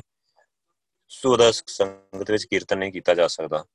ਭਾਈ ਨੰਦ ਲਾਲ ਦੀਆਂ ਜਿਹੜੀਆਂ ਆਪਾਂ ਇਥੋਂ ਸਮਝ ਸਕਦੇ ਹਾਂ ਕਿ ਉਹਨਾਂ ਦੀ ਜਿਹੜੀ ਲਿਖਤ ਆ ਭਾਈ ਗੁਰਦਾਸ ਦੇ ਬਰਾਬਰ ਹੀ। ਤਾਂ ਕਰਕੇ ਪੰਥ ਨੇ ਉਹਨਾਂ ਨੂੰ ਪ੍ਰਵਾਨਗੀ ਦਿੱਤੀ ਆ ਕਿ ਆਪਾਂ ਇਹ ਪੜ੍ਹ ਸਕਦੇ ਹਾਂ, ਮਤਲਬ ਪੰਥਕ ਜਦੋਂ ਵੀ ਇਕੱਠ ਹੁੰਦੇ ਆ। ਸੋ ਅਨੰਦਪੁਰ ਤੋਂ ਅੱਗੇ ਲੱਗ ਕੇ ਭਾਈ ਨੰਦ ਲਾਲ ਜੀ ਆਗਰੇ ਚਲੇ ਗਏ। ਤੇ ਉਹਨਾਂ ਦਿਨਾਂ ਵਿੱਚ ਸ਼ਹਿਜ਼ਾਦਾ ਮੁਅੱਜਮ ਜਿਹੜਾ ਬਹਾਦਰ ਸ਼ਾਹ ਹੈ ਉਹਨੇ ਭਾਈ ਸਾਹਿਬ ਨੂੰ ਆਪਣੇ ਕੋਲ ਨੌਕਰ ਰੱਖ ਲਿਆ। ਕਿ ਕਹਿੰਦੇ ਕਿ ਇਦਾਂ ਲੱਗਦਾ ਹੈ ਕਿ 1695 ਈਸਵੀ ਦੇ ਆਰੰਭ ਵਿੱਚ ਕੈਦ ਤੋਂ ਰਿਹਾ ਹੋਣ ਤੇ ਮਈ ਦੇ ਵਿੱਚ ਆਗਰੇ ਦਾ ਸੂਬੇਦਾਰ ਨਿਯੁਕਤ ਹੋਇਆ ਸੀ ਵਜੇ ਸੋ ਕੁਦਰਤ ਨੂੰ ਭਾਈ ਸਾਹਿਬ ਦੇ ਆਗਰੇ ਵੀ ਬਹੁਤਾ ਚਿਰ ਠਹਿਰਨਾ ਮਨਜ਼ੂਰ ਨਹੀਂ। ਕਹਿੰਦੇ ਕਿ ਇੱਕ ਵਾਰੀ ਬਾਦਸ਼ਾਹ ਔਰੰਗਜ਼ੇਬ ਨੇ ਇਸਲਾਮੀ ਵਿਦਵਾਨਾਂ ਦੀ ਇੱਕ ਸਭਾ ਵਿੱਚ ਨਾ ਕੁਰਾਨ ਮਜੀਦ ਦੇ ਕਿਸੇ ਇੱਕ ਆਇਤ ਦੇ ਭਾਵ ਪੁੱਛੇ, ਅਰਥ ਪੁੱਛੇ। ਕਈਆਂ ਨੇ ਵਿਸਥਾਰ ਨਾਲ ਦੱਸਣ ਦੇ ਯਤਨ ਕੀਤੇ, ਪਰ ਬਾਦਸ਼ਾਹ ਦੀ ਤਸੱਲੀ ਨਾ ਹੋਈ। ਸ਼ਹਿਜ਼ਾਦਾ ਮੁਅੱਜਮ ਵੀ ਉੱਥੇ ਮੌਜੂਦ ਹੀ ਉਹਨੇ ਬਾਦਸ਼ਾਹ ਤੋਂ ਮੁਹਲਤ ਮੰਗੀ। ਸੋ ਉਹ ਉਸ ਆਇਤ ਦੇ ਭਾਵ ਬਾਰੇ ਸੋਚ ਸਕੇ। ਮੁਹਲਤ ਦੇ ਦਿਨਾਂ ਵਿੱਚ ਸ਼ਹਿਜ਼ਾਦੇ ਨੇ ਹੋਰਨਾਂ ਆਲਮਾਂ ਤੋਂ ਛੁੱਟ ਪਾਈ, ਨੰਦ ਲਾਲ ਪਾਸੋਂ ਇਹਦੇ ਭਾਵ ਅਰਥ ਪੁੱਛੇ। ਭਾਈ ਸਾਹਿਬ ਨੇ ਦੱਸੇ, ਜਿਹੜੇ ਭਾਈ ਸਾਹਿਬ ਦੇ ਦੱਸੇ ਅਰਥ ਹੀ ਨਾ, ਉਹ ਸ਼ਹਿਜ਼ਾਦੇ ਨੂੰ ਠੀਕ ਜਾਪੇ। ਜਦੋਂ ਉਹਨਾਂ ਦਾ ਵਿਸਤਾਰ ਉਹਨੇ ਬਾਦਸ਼ਾਹ ਨੂੰ ਦੱਸਿਆ ਤਾਂ ਉਹਦੀ ਵੀ ਤਸੱਲੀ ਹੋ ਗਈ, ਉਹ ਬੜਾ ਖੁਸ਼ ਹੋਇਆ। ਪਰ ਜਦੋਂ ਉਹਨੂੰ ਪਤਾ ਲੱਗਾ ਕਿ ਅਰਥ ਭਾਈ ਨੰਦ ਲਾਲ ਜੀ ਨੇ ਕੀਤੇ ਆ ਤੇ ਭਾਈ ਸਾਹਿਬ ਨੂੰ ਬੁਲਾ ਕੇ ਵੱਡਾ ਇਨਾਮ ਦਿੱਤਾ ਉਹਨੇ। ਗੱਲਬਾਤ ਕਰਦਿਆਂ ਬਾਦਸ਼ਾਹ ਨੇ ਸ਼ਹਿਜ਼ਾਦੇ ਨੂੰ ਕਿਹਾ ਕਿ ਹੈਰਾਨੀ ਦੀ ਗੱਲ ਆ ਕਿ ਅਜਿਹਾ ਵਿਦਵਾਨ, ਸੂਝਵਾਨ ਹਲੇ ਤੱਕ ਇਸਲਾਮ ਦੇ ਘੇਰੇ ਵਿੱਚ ਨਹੀਂ ਆਇਆ। ਸੋ ਭਾਈ ਨੰਦ ਲਾਲ ਜੀ ਬਾਦਸ਼ਾਹ ਦੀ ਨੀਅਤ ਤਾੜ ਗਏ। ਹੁਣ ਉਹਨਾਂ ਦੇ ਕੋਲ ਦੋ ਹੀ ਰਸਤੇ ਸੀ ਮਤਲਬ। ਜਾਂ ਤਾਂ ਮੁਸਲਮਾਨ ਹੋ ਜਾਣ ਤੇ ਜਾਂ ਕਿਸ ਸੁਰੱਖਿਅਤ ਥਾਂ ਤੇ ਚਲੇ ਜਾਣ। ਤੇ ਇਸਲਾਮ ਧਾਰਨ ਦਾ ਤੇ ਉਹਨਾਂ ਨੂੰ ਚਿੱਤ ਵੀ ਨਹੀਂ ਸੀ ਆ ਸਕਦਾ, ਕਿਉਂਕਿ ਉਹ ਉਹ ਤਾਂ ਅਮਰ ਪਾਤਸ਼ਾਹ ਦੋ ਜਹਾਨਾਂ ਦੇ ਮਾਲਕ, ਦਸਵੇਂ ਪਾਤਸ਼ਾਹ ਦੇ ਪੁੱਤਰ ਬਣ ਚੁੱਕੇ ਹੈ ਉਹਨਾਂ ਦੀ ਸੰਗਤ ਕਰ ਚੁੱਕੇ ਹੈ ਸੋ ਉਹਨਾਂ ਦੇ ਇਸ ਵਿਸ਼ਵਾਸ ਨੂੰ ਡਰ ਜਾਂ ਲਾਲਚ ਡੁਲਾ ਸਕਦੇ ਨਹੀਂ।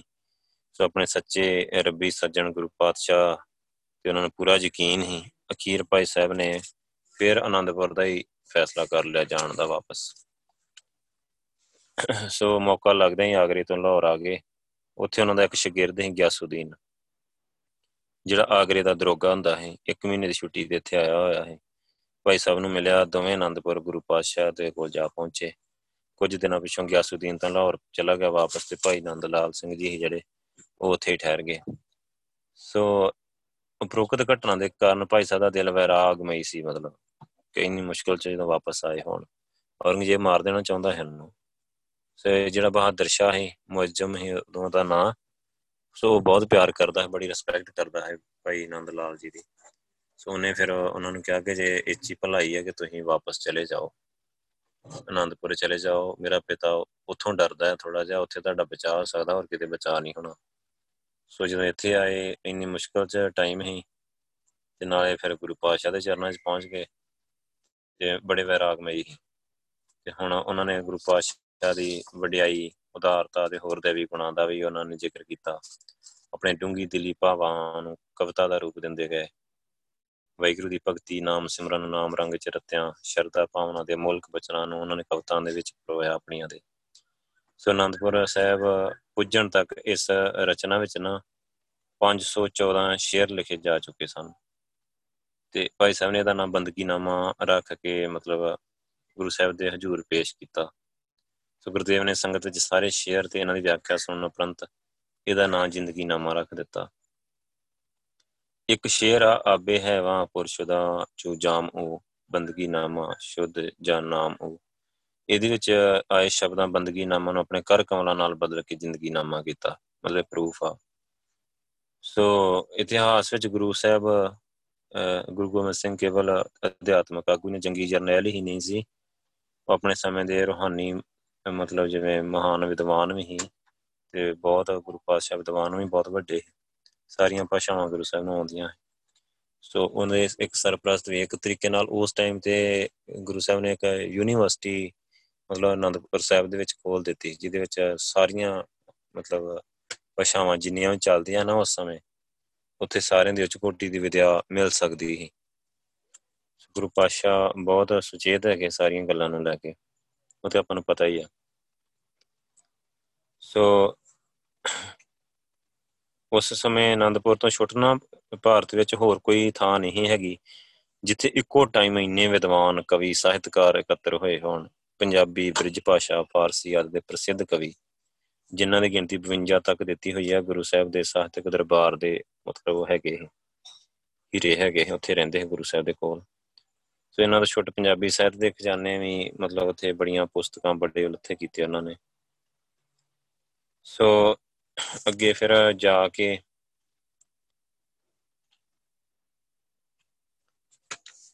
ਅੱਗੇ ਗੱਲ ਆਉਂਦੀ ਆ ਕਿ ਮਤਲਬ ਗੁਰੂ ਪਾਤਸ਼ਾਹ ਨੇ ਮਤਲਬ ਦੇਖੋ ਨਾ ਪਹਿਲੇ ਪਹਿਲਾਂ ਤੋਂ ਹੀ ਜਿਵੇਂ ਹੁਣ ਗੁਰੂ ਸਾਹਿਬ ਦਸਵੇਂ ਪਾਤਸ਼ਾਹ ਨੇ ਕਮਾਂਡ ਸੰਭਾਲੀ ਤੇ ਪਹਿਲਾਂ ਤਾਂ ਪੰਜਵੇਂ ਪਾਤਸ਼ਾਹ ਤੋਂ ਹੀ ਮਤਲਬ ਤੰਗ ਕਰਦੇ ਆ ਰਹੇ ਜਿਵੇਂ ਲਗਾਤਾਰ ਹਕੂਮਤ ਦਾ ਨਿਸ਼ਾਨਾ ਬਣਨਾ ਪਿਆ। ਫਿਰ ਅੱਗੇ ਉਹਨਾਂ ਦੇ ਪਿਤਾ ਨੂੰ ਵੀ ਸ਼ਹੀਦ ਹੋ ਗਏ, ਕਰ ਦਿੱਤੇ। ਅੱਗੇ ਬੱਚੇ ਵੀ ਸ਼ਹੀਦ ਕਰ ਦਿੱਤੇ। ਸੋ ਇੰਨੇ ਹਿੰਦੂ ਰਾਜੇ, ਪਹਾੜੀ ਰਾਜੇ, ਬ੍ਰਾਹਮਣ ਤੇ ਮੁਸਲਮਾਨ ਸਾਰੇ ਪਿੱਛੇ ਪਏ ਹੋਏ ਸੀ। ਸੋ ਆਪਾਂ ਕਹਿ ਲਈਏ ਕਿ ਪਹਿਲੀ ਉਮਰ ਤੋਂ ਜਾਨ ਦੇ ਖਤਰੇ ਇੱਕ ਮਤਲਬ ਹਮੇਸ਼ਾ ਹੈਗਾ ਹੈ। ਭਾਵੇਂ ਕਿ ਗੁਰੂ ਸਾਹਿਬ ਨੂੰ ਕੋਈ ਖਤਰਾ ਖਤਰਾ ਨਹੀਂ, ਪਰ ਇੱਕ ਬਾਹਰੀ ਤੌਰ ਤੇ ਆਪਾਂ ਵੇਖੀਏ ਤਾਂ ਸੋ 20 ਸਾਲਾਂ ਵਿੱਚ ਉਹਨਾਂ ਨੂੰ 14 ਲੜਾਈਆਂ ਲੜਨੀਆਂ ਪਈਆਂ ਵੱਡੀਆਂ। ਛੋਟੀਆਂ ਮੋਟੀਆਂ ਦਾ ਕੋਈ ਪਤਾ ਨਹੀਂ ਮਤਲਬ। 40 42 ਸਾਲ ਦੀ ਮਤਲਬ ਉਮਰ ਵਿੱਚ ਗੁਰੂ ਸਾਹਿਬ ਵਾਪਸ ਚਲੇ ਗਏ। ਸੋ ਫਿਰ ਵੀ ਇੰਨਾ ਉਹਨਾਂ ਨੇ ਮਤਲਬ ਗੁਰੂ ਪਾਤਸ਼ਾਹ ਨੇ ਕੰਮ ਕੀਤਾ ਜਿਹੜਾ ਹਰ ਪੱਖ ਤੋਂ। ਸੋ ਉਹਦੇ ਗੁਰੂ ਭਾਈ ਨੰਦ ਲਾਲ ਜੀ ਨੇ ਉਹਨਾਂ ਸਾਰੀਆਂ ਗੱਲਾਂ ਨੂੰ ਬਹੁਤ ਵਧੀਆ ਤਰੀਕੇ ਨਾਲ ਬਿਆਨ ਕੀਤਾ ਹੈ। ਕਹਿੰਦੇ ਸੱਚੀ ਗੱਲ ਤਾਂ ਇਹ ਹੈ ਕਿ ਭੂਗੋਲਿਕ ਤੇ ਇਤਿਹਾਸਕ ਦ੍ਰਿਸ਼ਟੀਕੋਣ ਤੋਂ ਪੰਜਾਬ ਦੀ ਏਕਤਾ ਤੇ ਜਥੇਬੰਦੀ ਗੁਰੂ ਗੋਬਿੰਦ ਸਿੰਘ ਦੇ ਖਾਲਸੇ ਦੇ ਸਮੁੱਚੀ ਭਾਰਤ ਨੂੰ ਅਜਿਹੀ ਦੇਣ ਹੈ ਜਿਹਨੂੰ ਸਾਰਿਆਂ ਸਾਰਿਆਂ ਨੂੰ ਮਤਲਬ ਉਹਨਾਂ ਦਾ ਰੇਣੀ ਹੋਣਾ ਚਾਹੀਦਾ। ਖਾਲਸਾ ਜੀ ਦੇ ਜਨਮ ਤੇ ਉਹਨਾਂ ਦੀ ਚੜ੍ਹਦੀ ਕਲਾ, ਉੱਚੀ ਸ਼ਾਨ, ਭਾਈ ਨੰਦ ਲਾਲ ਜੀ ਨੇ ਆਪਣੀ ਅੱਖੀਂ ਵੇਖਿਆ ਸਾਰਾ ਕੁਝ ਉਹ ਨਜ਼ਾਰਾ। ਸੋ ਖਾਲਸੇ ਦੀ ਪ੍ਰਸ਼ੰਸਾ ਤੇ ਕਰਤਵਾਂ ਦਾ ਜੋ ਨਕਸ਼ਾ, ਜੋ ਰਚਨਾ ਤਨਖਾਹਨਾਮਾ ਦੇ ਅੰਤ ਵਿੱਚ ਉਹਨਾਂ ਨੇ ਖਿੱਚਿਆ ਨਾ ਇਹਦੀ ਮੂੰਹ ਬੋਲਦੀ ਤਸਵੀਰ ਆ। ਭਾਈ ਸਾਹਿਬ ਨੇ ਅਮਰਤ ਸ਼ਾਹ ਕੇ ਸਿੰਘ ਸੱਜਣ ਬਾਰੇ ਵਿਦਵਾਨਾਂ ਦੀ رائے ਵਿੱਚ ਥੋੜਾ ਅੰਤਰ ਹੈਗਾ ਆ ਸੋ ਪਰ ਇਹ ਪਤਾ ਹੈ ਕਿ ਭਾਈ ਡੱਬੀ ਨੂੰ ਗੁਰੂ ਸਾਹਿਬ ਨੇ ਅਮਰਤ ਛਕਣ ਤੋਂ ਬਿਨਾ ਪੀੜੀ ਜੀ ਨਹੀਂ ਥਾਂ ਨਹੀਂ ਦਿੱਤੀ ਸੋ ਇਹ ਕਦੇ ਹੋ ਨਹੀਂ ਸਕਦਾ ਕਿ ਭਾਈ ਨੰਦ ਲਾਲ ਜੀ ਅਮਰਤ ਵਰਗੀ ਦਾਤ ਤੋਂ ਵਾਂਝੇ ਰਹੇ ਹੋਣ ਤਾਂ ਫਿਰ ਉਹਨਾਂ ਦਾ ਨਾਮ ਭਾਈ ਨੰਦ ਲਾਲ ਸਿੰਘ ਜੀ ਪੈ ਗਿਆ ਹੁਣ ਭਾਈ ਸਾਹਿਬ ਰਹਿਤਨਾਮੇ ਤੇ ਤਨਖਾਹਨਾਮੇ ਦੇ ਲਿਖਾਰੀ ਵੀ ਆ ਇੱਕ ਹੈਗਾ ਬਾਬਾ ਸਮੇਰ ਸਿੰਘ ਨੇ ਗੁਰੂ ਪਦ ਪ੍ਰੇਮ ਪ੍ਰਕਾਸ਼ ਵਿੱਚ ਲਿਖਿਆ ਕਿ ਸੈਨਾਪਤ ਜੀ ਨੇ ਅੰਮ੍ਰਿਤ ਛਕ ਕੇ ਸੈਨਾ ਸਿੰਘ ਹੋ ਗਏ। ਸੋ ਉਹਨਾਂ ਦਾ ਜਿਹੜਾ ਪ੍ਰਚਲਿਤ ਨਾਮ ਹੈ, ਉਹ ਸੈਨਾਪਤੀ ਰਿਹਾ ਹੈ। ਇਸੇ ਤਰ੍ਹਾਂ ਭਾਈ ਨੰਦ ਲਾਲ ਸਿੰਘ ਜੀ ਵੀ, ਭਾਈ ਨੰਦ ਲਾਲ ਸਿੰਘ ਜੀ ਬਣ ਗਏ, ਪਰ ਉਹਨਾਂ ਨੂੰ ਜਿਵੇਂ ਪਹਿਲਾਂ ਵੀ ਨੰਦ ਲਾਲ ਕਹਿੰਦੇ ਸੀ, ਜਾਂ ਆਪਾਂ ਨੂੰ ਪਤਾ ਕਿ ਗੁਰੂ ਸਾਹਿਬ ਨੇ ਨਾ ਪਿਆਰ ਨਾਲ ਲਾਲ ਜੀ ਵੀ ਕਹਿੰਦੇ ਭਾਈ ਨੰਦ ਲਾਲ ਸਿੰਘ ਜੀ ਨੂੰ।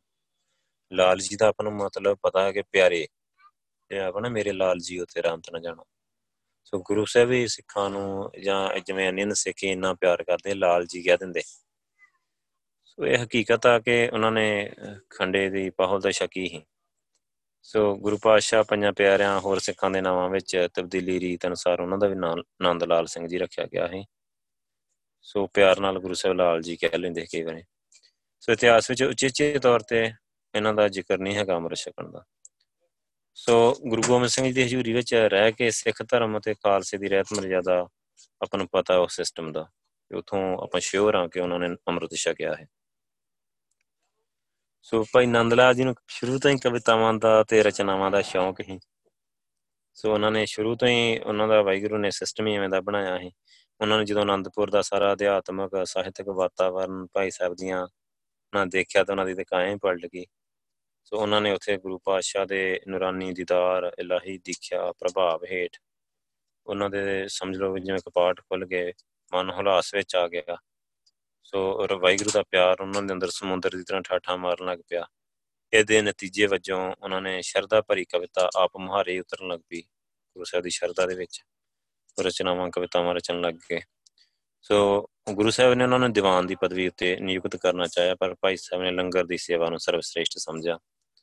ਗੁਰੂ ਸਾਹਿਬ ਉਹਨਾਂ ਨੂੰ ਦੀਵਾਨ ਰੱਖਣਾ ਚਾਹੁੰਦੇ ਸੀ ਤੇ ਉਹ ਉਹਨਾਂ ਨੇ ਕਿਹਾ ਕਿ ਮੈਂ ਲੰਗਰ ਦੀ ਸੇਵਾ ਪਸੰਦ ਆ। ਸੋ ਇਸ ਤਰ੍ਹਾਂ ਭਾਈ ਸਾਹਿਬ, ਦਾ ਡੇਰਾ ਹੈ ਜਿਹੜਾ ਉਹ ਲੰਗਰ ਵਿੱਚ ਲੱਗ ਗਿਆ। ਹਰ ਵੇਲੇ ਲੋੜਵੰਦਾਂ ਨੂੰ ਉੱਥੇ ਪ੍ਰਸ਼ਾਦਾ ਮਿਲਦਾ। ਲੰਗਰ ਦੀ ਸੇਵਾ ਲਈ ਭਾਈ ਸਾਹਿਬ ਆਪ ਸਦਾ ਹਾਜ਼ਰ ਰਹਿੰਦੇ। ਇੱਕ ਵਾਰੀ ਸਿੱਖ ਸੰਗਤਾਂ ਦੀ ਵੱਖ-ਵੱਖ ਨਾ ਡੇਰਿਆਂ ਤੇ ਲੰਗਰ ਤੇ ਬਾਰੇ ਟੀਕਾ ਟਿੱਪਣੀ ਸੁਣ ਕੇ ਨਾ ਕਿ ਕਈ ਜਗ੍ਹਾ ਤੇ ਮਤਲਬ ਕਈ ਵਾਰ ਹੋ ਜਾਂਦਾ ਕਿ ਜਿੱਥੇ ਜਿੱਥੇ ਸਿੰਘ ਲੱਗੇ ਸੇਵਾ ਥੋੜਾ ਬਹੁਤਾ ਘਾਟ ਬਾਅਦ। ਸੋ ਟੀਕਾ ਟਿੱਪਣੀ ਹੋਈ ਤੇ ਗੁਰੂ ਸਾਹਿਬ ਨੇ ਕਿਹਾ ਕਿ ਚਲੋ ਦੇਖ ਲੈਨੇ ਗੁਰੂ ਸਾਹਿਬ ਪੇਸ ਵਟਾ ਕੇ ਸਾਰੇ ਡੇਰਿਆਂ 'ਚ ਗਏ, ਜਿੱਥੇ ਜਿੱਥੇ ਲੰਗਰ ਤਿਆਰ ਹੁੰਦਾ ਹੁੰਦਾ ਰਸੋਈਆਂ 'ਚ। ਸੋ ਭਾਈ ਨੰਦ ਲਾਲ ਕੋਲ ਜਦੋਂ ਪਹੁੰਚੇ ਤੇ ਉੱਥੇ ਹਰ ਵੇਲੇ ਲੰਗਰ ਤਿਆਰ ਮਿਲਦਾ ਆ। ਉਹਨਾਂ ਕੋਲ ਜੋ ਕੁਝ ਵੀ ਹਾਜ਼ਰ ਹੁੰਦਾ ਉਹ ਮਤਲਬ ਹਾਜ਼ਰ ਕਰ ਦਿੰਦੇ ਸੰਗਤਾਂ ਦੇ। ਤੇ ਭਾਈ ਨੰਦ ਲਾਲ ਸਿੰਘ ਜੀ ਜਦੋਂ ਆਨੰਦਪੁਰ ਰਹਿੰਦਿਆਂ ਕੁਝ ਸਮਾਂ ਲੰਘ ਗਿਆ। ਸੋ ਜਦੋਂ ਗੁਰੂ ਸਾਹਿਬ ਗਏ, ਭਾਈ ਨੰਦ ਲਾਲ ਜੀ ਕੋਲ ਤੇ ਗੁਰੂ ਸਾਹਿਬ ਭੇਸ ਵਟਾ ਕੇ ਗਏ ਸਾਰੇ ਲੰਗਰਾਂ ਚੱਕਰ ਲਾਉਣ ਵੀ, ਜੋ ਸੰਗਤ ਕਹਿ ਰਹੀ ਹੈ ਕਿ ਠੀਕ ਆ ਜਾਂ ਕਿੱਦਾਂ? ਇਤਿਹਾਸ ਚ ਆਉਂਦਾ ਹੈ ਪਤਾ ਨਹੀਂ ਕਿੰਨਾ ਸੱਚ ਹੈ ਤੇ ਕਿੰਨੀ ਝੂਠ ਹੈ ਗੱਲ। ਸੋ ਜਦੋਂ ਗੁਰੂ ਸਾਹਿਬ ਚੈੱਕ ਕਰਨ ਗਏ ਤੇ ਭਾਈ ਨੰਦ ਲਾਲ ਜੀ ਨੇ ਪਛਾਣ ਲਿਆ, ਗੁਰੂ ਸਾਹਿਬ ਨੂੰ ਜਾਂਦੇ ਹੀ ਪਛਾਣ ਲਿਆ। ਉਹਨੂੰ ਜਾਂਦੇ ਹੀ ਮੱਥਾ ਟੇਕਤਾ, ਜੇ ਗੁਰੂ ਸਾਹਿਬ ਜਾਣ ਹੀ ਡਏ। ਤੇ ਗੁਰੂ ਸਾਹਿਬ ਹੱਸ ਪਏ ਤੇ ਗੁਰੂ ਸਾਹਿਬ ਆਂਦੇ ਵੀ ਆਨੰਦ ਲਾਲ ਤੈਨੂੰ ਪਤਾ ਲੱਗ ਗਿਆ। ਆਂਦਾ ਗੁਰੂ ਸਾਹਿਬ ਜੀ, ਤੁਸੀਂ ਜਿੱਦਾਂ ਮਰਜ਼ੀ ਆ ਜਾਓ। ਮੈਂ ਤੁਹਾਨੂੰ ਪਛਾਣ ਹੀ ਲੈਣਾ। ਇੰਨਾ ਜ਼ਿਆਦਾ ਪਿਆਰ ਹੀ ਤੇ ਇੰਨੀ ਜ਼ਿਆਦੀ ਮਤਲਬ ਉਹਨਾਂ ਦੀ ਖਿੱਚ ਹੀ, ਇੰਨੀ ਉਹਨਾਂ ਨੂੰ ਪਛਾਣ ਹੋ ਗਈ ਸੀ ਗੁਰੂ ਪਾਤਸ਼ਾਹ ਦੀ। ਮਤਲਬ ਇੰਨੀ ਸਾਂਝ ਪੈ ਗਈ ਉਹਨਾਂ ਦੇ ਅੰਦਰੋਂ। ਸੋ ਇਦਾਂ ਫਿਰ ਉਸ ਤੋਂ ਬਾਅਦ ਆਨੰਦਪੁਰ 'ਚ ਰਹਿੰਦਿਆਂ ਕੁਝ ਸਮਾਂ ਲੰਘ ਗਿਆ। ਮਲਤਾਨ ਤੋਂ ਉਹਨਾਂ ਦੇ ਬਾਲ ਬੱਚਿਆਂ ਦੀ ਸੁੱਖ ਸਾਂ ਦੀ ਖਬਰ ਲੈ ਕੇ ਇੱਕ ਹਰਕਾਰਾ ਪਹੁੰਚਾ, ਜਦੋਂ ਗੁਰੂ ਸਾਹਿਬ ਨੇ ਉਹਨਾਂ ਦੇ ਘਰ-ਬਾਰ ਤੇ ਬੱਚਿਆਂ ਦਾ ਪਤਾ ਲੱਗਾ ਕਿ ਉਹ ਮਲਤਾਨ ਆਪਣੇ ਨਾਨਕੇ ਰਹਿੰਦੇ ਆ ਤੇ ਆਪਨੇ ਭਾਈ ਸਾਹਿਬ ਨੇ ਫਰਮਾਇਆ ਕਿ ਜੇਕਰ ਉਹਨਾਂ ਨੂੰ ਮਨਜ਼ੂਰ ਹੋਵੇ ਉਹਨਾਂ ਬੱਚਿਆਂ ਨੂੰ ਆਦਰ ਮਾਣ ਦੇਣ ਬਾਰੇ ਉਹ ਸਿੱਖ ਸੰਗਤਾਂ ਨੂੰ ਹੁਕਮਨਾਮੇ ਲਿਖ ਭੇਜਣ। ਇਹ ਵੀ ਆਗਿਆ ਕਰ ਭੇਜਣ ਕਿ ਜਿਹੜੀ ਭੇਟਾ ਉਹਨਾਂ ਦੇ ਬਾਲ ਬੱਚਿਆਂ ਨੂੰ ਦਿੱਤੀ ਜਾਊਗੀ, ਉਹ ਸਾਡੇ ਇਸ ਦਰਬਾਰ ਵਿੱਚ ਪ੍ਰਵਾਨ ਸਮਝੀ ਜਾਊਗੀ। ਪਰ ਭਾਈ ਸਾਹਿਬ ਨੇ ਸਤਕਾਰ ਸਹਿਤ ਬੇਨਤੀ ਕੀਤੀ ਕਿ ਉਹ ਤਾਂ ਉਹਨਾਂ ਦਾ ਖਾਨਦਾਨ ਕਾਫੀ ਚਿਰ ਤੋਂ ਮਤਲਬ ਨੌਕਰੀ ਪੇਸ਼ਾ ਕਰ ਰਹੇ ਆ, ਸ਼ਹਿਜ਼ਾਦਿਆਂ ਅਤੇ ਨਵਾਬਾਂ ਦੇ ਦੀਵਾਨ ਰਹਿ ਚੁੱਕੇ ਆ। ਸੋ ਤੁਹਾਡੀ ਮਿਹਰ ਦੇ ਸਦਕਾ ਗੁਜ਼ਾਰਾ ਵਧੀਆ ਚੱਲ ਰਿਹਾ ਆ।